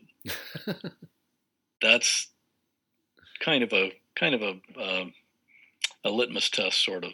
But you know, I've had a lot of good episodes where the guest didn't cry, but but yeah, you know, they're they're at that point they're really they're reliving it, and I don't know. I I just I- for me, if I were a subscriber to this podcast, that's what I'd want to hear. D- I- I'm just thinking of you as an individual counselor going through these Mhm. therapy sessions. You click off. What's the next half hour, hour, two hours of your day, evening Mm. like after hearing all this heavy shit? Well, yeah, it takes a little bit. You, you got to process it, you know. But but it's like you, you mentioned cops. They have to emotionally detach themselves. Same thing with doctors. You know, when they're dealing Yeah. with people and somebody dies, uh, you have to be emotionally detached. And I don't deliberately try to detach myself from these stories at all. You know, I kind of I try to just be be there and be someone that this person can talk to that will listen to them and you know i benefit from it because uh, it's a great story for the show Yeah, man. And uh, again, it's something I don't think, and it's something I've discovered as well. And I'm not on any sort of level like yours as far as like seeking out these stories, but I've come across people who you catch them at a time and they just want to talk yeah and they just need to be heard. And Mhm. for whatever reason, you just keep listening because you're like, I don't know, like I get this feeling like they, again, I, I already said it, it's terrible wording. like they need to be Mhm. heard. I don't know other any other way to describe it other than you just get this vibe like it really, really matters. This is of Mhm. the utmost importance to them to get this out. And I'm not dealing with, I've never come across anything like the uh, stories you've been talking about. And in my head, it would be, um, it would be very challenging to disassociate and not like fucking Larry. Like, how am I not like driving to Washington and like trying to like, like figure this out, uh, like emailing people, right? Like, like, like it would enrage me to the point where you would feel the need for action but you've already know action action has been taking place so Mhm. you're almost like what do i do right what do I do? and there's a lot worse people than him i'm hoping at some point to have an episode with a, um, a man who runs an organization who rescues small children from trafficking situations and that man he he deals with the worst of the worst so I've had Maybe you don't. um and I've not validated it. Um, but one of the um people running for Senate who has come on the podcast told me she went to the border and she claims um she's found and seen and heard stories of children with tattoos across their chest with phone numbers because they're used as almost anchor babies to hoard drugs or to get drugs drugs across and then sent back and then reused. And it broke her heart. She was like, Mm. I had no idea that this was going on. And whatever political ploy, non-political ploy, you you you hear something like that and you're like, the fuck? Mhm. like it can't you can't help but be stirred and um and it's a huge business worldwide. It's one. It's a billions and billions of Man, dollars. well, you hear about it with the Super Bowl, and it comes out like when the Right. Super Bowl comes to different towns, like they follow that, and Yeah. You, you just again, I've not been on the dark web. I don't understand. I've never bid on a child through whatever Right. eBay or Craigslist or any of that shit. But you hear enough from various outlets where you're like, there's some sort of system hmm and what like I, again i have a 10 year old what what i've seen the movie taken what? Taken, Liam Neeson, absolutely, Like, yeah, and how- that's absolutely, and that's real, and yeah, it's a whole world that you or I don't know anything about. yeah and so that's again another guest and i don't think it's on the same like my opinion matters but i don't know if it's on the same as the priest that was a pedophile but it is moralistically do you want to hear about this but at the same time man if i know i can then warn what are the triggers what are the Sure. signs what are the things that i should prepare my child for in case someone does something and you want to shed light on it so that it's no longer in the shadows Exactly. Yep. That that would be the whole purpose of it. right Yeah. god scott how did we get so goofy and so deep so many times scott I don't know. fuck man But so it's it's we're we're getting close to the end here, right? No, we are. Oh, yeah. Look Okay. at you. You're beautiful. Beautiful, Scott. Two and a half. I I, I didn't I give think- you the precursor, but yeah, man, I, I don't mind talking for um for hours. I mean, to me, to me, getting to know people who do different things in different ways and trying to shine light in a very different way than you do, to me is super interesting. But yes, Sure. Oh, it's absolutely, and I'm the same way. Natural curiosity makes for a, great conversation. Yeah. all right, man. So I'm gonna assume you do not know how my podcast ends. Correct.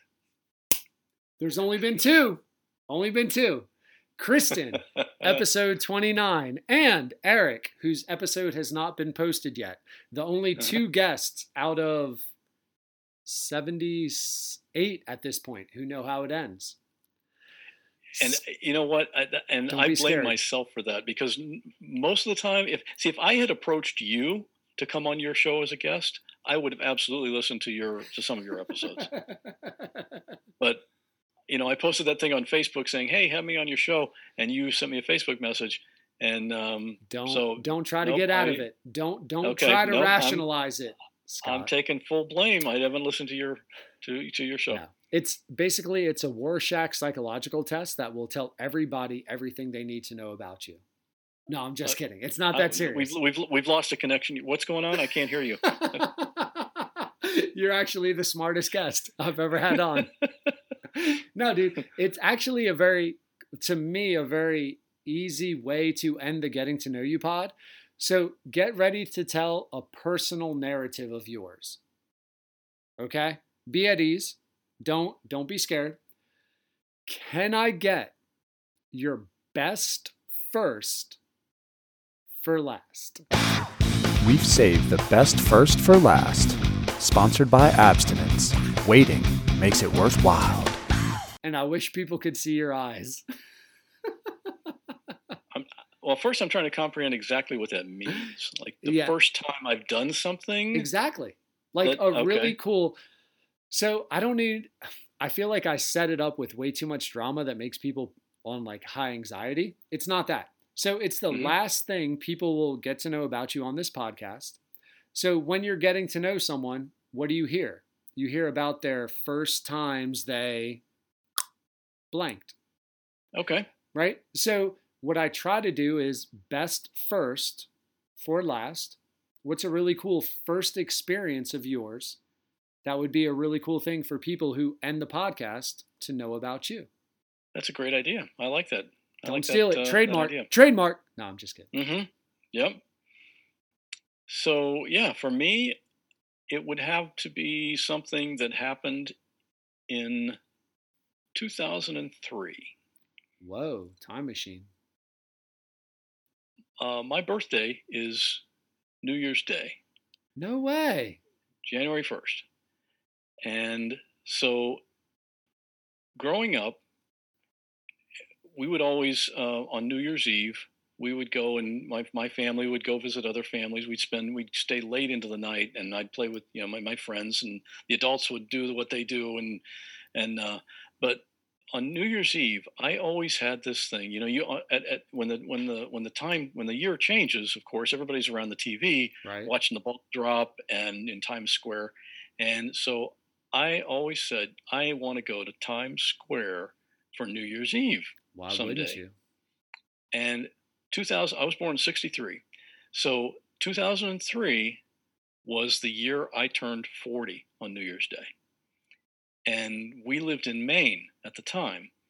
And so I said, okay, how about if New Year's Eve we go to Times Square? And so my wife and I, Diapers packed. we took my wife and I to at that time we had two exchange students with us from Ecuador oh, and what I mean for for teenagers never been to America before, what could be more stereotypical than going to New York City, right? So and and and um, and another teenage friend. So we had five teenagers and my wife and I walking around New York City because we got there the day before, and you know just taking in all the sights and everything. And I was, I mean, I was responsible for all these kids, so I was, you know, a little bit Yeah. nervous. a little stressed. I was count, counting to seven over and over multiple times a day that you know here we're all here we're still all Dude, together you cross you cross one street in New York and you're praying if you have that many people that they all make Mhm. it across. Like you Yeah. are. It, it, especially if you're not from an urban area like Maine, Right. I'm assuming you're not worried about we got 10 seconds, get here Mhm. kind Yep. of a thing. and and three of those kids are not mine so and i'm responsible for them so Extra. um so yeah uh, we got there we we had fun and you know when you get if you're going to be where the ball drops you got to get there early now keep in mind this was 2003 two years after 9-11 Yeah. So security was still way high. And so they had, you had to get there early in the afternoon. And so we got, uh, we got to the, we got to Times Square. We got our spot on the sidewalk and it was three o'clock in the afternoon. And I I told Francisco, one of the, one of the kids from Ecuador, I said, okay, Francisco, right now it's three o'clock in the afternoon. We're not going to move from this spot on the sidewalk. Can I until pause after you? midnight. Yeah, go ahead. How well? How packed was it at three o'clock? Was it easy to get that spot, or are you like? yes, it was pretty easy. I mean, it was it was. I mean, it was Times Square, uh, so Yeah. it's you know it's it's busy, hustle bustle. You know, lots of people there, but we wanted to be, and this was a mistake looking at it in hindsight. We wanted to be right there where the ball was. So I mean, I Ah, we had to look practically straight up to see where the ball is. got you. Know, when the, the ball's coming down. That was a mistake. We wouldn't do that again. but we got there and we're on the we're, we're in our spot and i told francisco the, the one of the kids from ecuador okay it's three o'clock we're not going to move from this spot until after midnight like nine hours from now and he said oh mr johnson you are you're kidding we're not going to do that but what happened is they had uh, pens, you know, like the movable um, portable railing that would set up to, you know, to, to keep people in a certain place. yeah, Well, barriers. they had, yeah, barriers. They they had those lined up all the way down the street, and so we we didn't stay on the sidewalk. They had where you went in these pens, and, they had metal detectors, and you know they're checking everybody for weapons and all this stuff. And once you went in the pen, this was, and we went into there probably like maybe four or five o'clock in the afternoon. That soon. Wow. Once you go in, you cannot come back out. Diapers. Because if you come back out, you're not going back in. diapers. They'll let you out, but because because of security. Right. Well, at, once we got into the pens, yes, then it was crowded because I mean it was shoulder to shoulder, and and it was interesting. You know, I'm a people person. I like watching people, and yeah, especially New York City, man. What Yeah. better place to watch people? No doubt. And so, but my wife and my daughter, Well, they had to go to the bathroom. So, and and the whole rule is you can't leave. If you if you leave, you can't come back in. So uh, they made friends with one of the local cops who was on the other side of the barrier there, and he allowed them. He brought them himself to the to the local to the little porta potty or whatever it was, and brought them and brought them back. How So, kind. Yeah, it was it was nice of him. So um, so anyway, we, we were there all night, all evening, and the, the the mistake that was being under the ball is that's not where the entertainment is. We could see like two Ah. blocks away. There was uh, Avril Lavigne on stage and singing, and, and some other people. That's where all the you know where the cameras are with the with the uh, Dick Clark thing Yeah, and all that stuff. That was all down the street from us. We could see it happening and could kind of hear it, but where we were, mm, not really. It was just crowded. Dude, how are you getting food? Are there vendors? What are you No. doing? No, we didn't eat. Stop. We Didn't eat while we're in there. Yeah. Stop. So, yeah, it was. It, we, I guess we were. I guess all the excitement. he didn't really think about being hungry, and he certainly didn't want to eat or drink anything because then you got to go to the bathroom. Yeah, I So- was gonna. Well, that's the whole point of New Year's, to be honest with you, is to drink. That was gonna be the Mm-hmm. Next question. Like, you guys are just. Oh my gosh. So yeah, You so the time came. We saw the you know we saw the ball drop. We looked practically straight up in the air and could see the ball drop, and uh, then all the confetti all over the place, and then we walked back to the hotel room and we saw a fight. we saw we saw a street fight on the way back. That was kind of interesting, but but it was fun. Uh, I enjoyed it. My wife wouldn't do it again. She doesn't like the the big crowds like that, and Yeah, but I I, I love it. I thought I'd be I'd be up for it again. Yeah. So that was the first time I'd ever been to Times Square on New Year's Eve, and actually the only time since then. But, and you uh, would go back and you would just Yeah. get closer to the entertainment? Yeah. Yeah. Bring a cooler? Diapers? Or no? I've said diapers like 12 times, man. Would you be There's- willing to use the diaper if you could drink all night as a vegan? Gluten free. You, couldn't- you couldn't drink there because there you can't bring anything in. You can't bring a cooler in or anything like that. You couldn't sneak a bottle in like your pocket? I don't Flask? think so. Come No, on, if man. they if well maybe now. I mean this has been this Right. was 2003, so uh, of course now I wouldn't go there anyway. And even now, if yeah. people from Florida can't travel anywhere without quarantining for 14 days uh, because um, the, the virus. So Oh, what a world we That's my live in. story. That's amazing, man. Like you think of those crowd that that's a great perspective. You think of like COVID New Year's Eve crowd.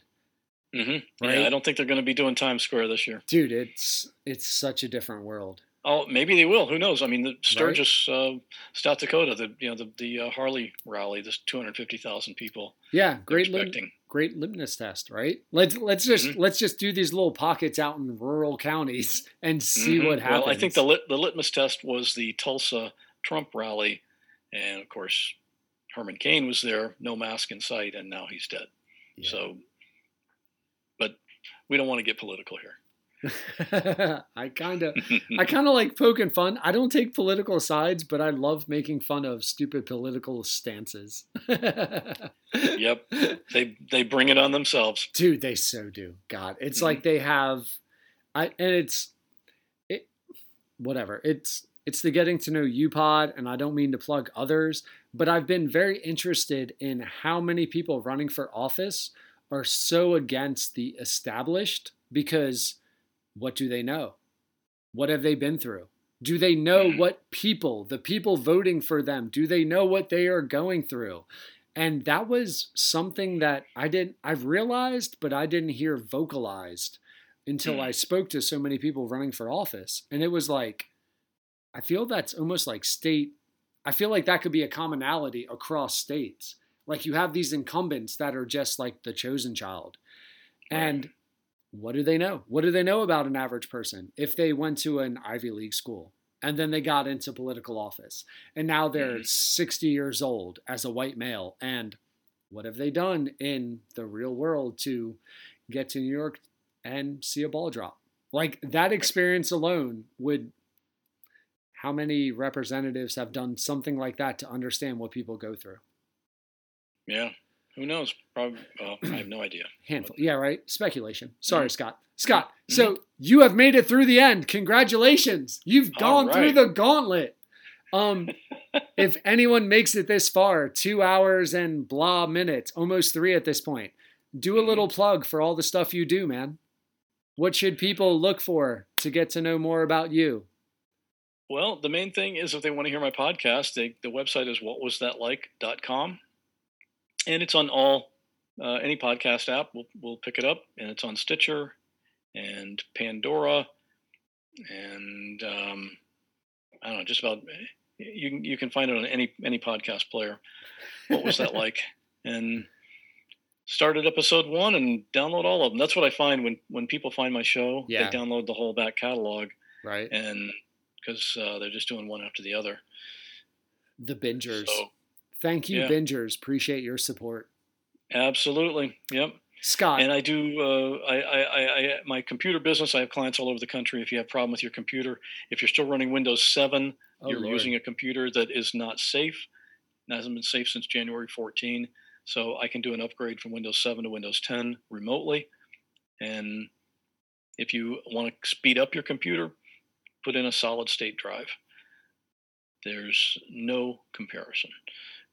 So I thought you were a cool guy until you said that, and now you're a Really? complete dork to me. I'm sorry. really, wh- No, I'm which, just which what part of what I said?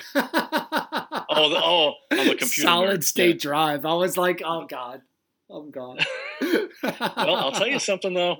Yeah, the traditional spinning disk hard drives, they have so many little tiny moving parts and they're so slow. That's why you can do a restart and go have a Oh. cup of coffee and come back. Maybe the computer's up by then. Right? Well, with a solid state drive, I'm talking restart, it's back up and running online, ready to go, less than 30 seconds. And people people say, "Man, I can't believe my computer could ever be this fast." I can't do that remotely, but I have people ship me their laptops all the time. and to do you that just upgrade. replace it. It- yeah, yeah, Oh, replace wow. it and clone everything over. So when they get it back, their desktop screen is going to look exactly like it does right now. Uh, all their programs, all their documents and pictures, everything's right to where it was, but it's going to be incredibly fast. And what's the computer business website? It's co- it's computertutorflorida.com. Love it. Scott, thank you so much for um what did we have to reschedule this once or twice? Oh, something like that, but yeah, that's no, okay. dude, I appreciate your patience with my daughter's sleepovers. I appreciate your time. I appreciate three hours of your life and letting people get to know you, man. It's been, dude, super interesting with your, I want to say super dorky mind, not to be insulting, but to be complimentary. Like, you know what? You're a I tell fucking people, it- intelligent geek, man. I love well, it. Well, that's you know, people that are true geeks don't don't take that as an insult. It's a compliment. Got you, So dude. You're one, fine. dude. You're one of the like you're you're two oh fuck. See, I I can't even say what what's the the bell curve with the lines that go through it, where you're one or two past standard deviations. Like dude, you are clearly two standard deviations above me. you're saying, I'm a deviant.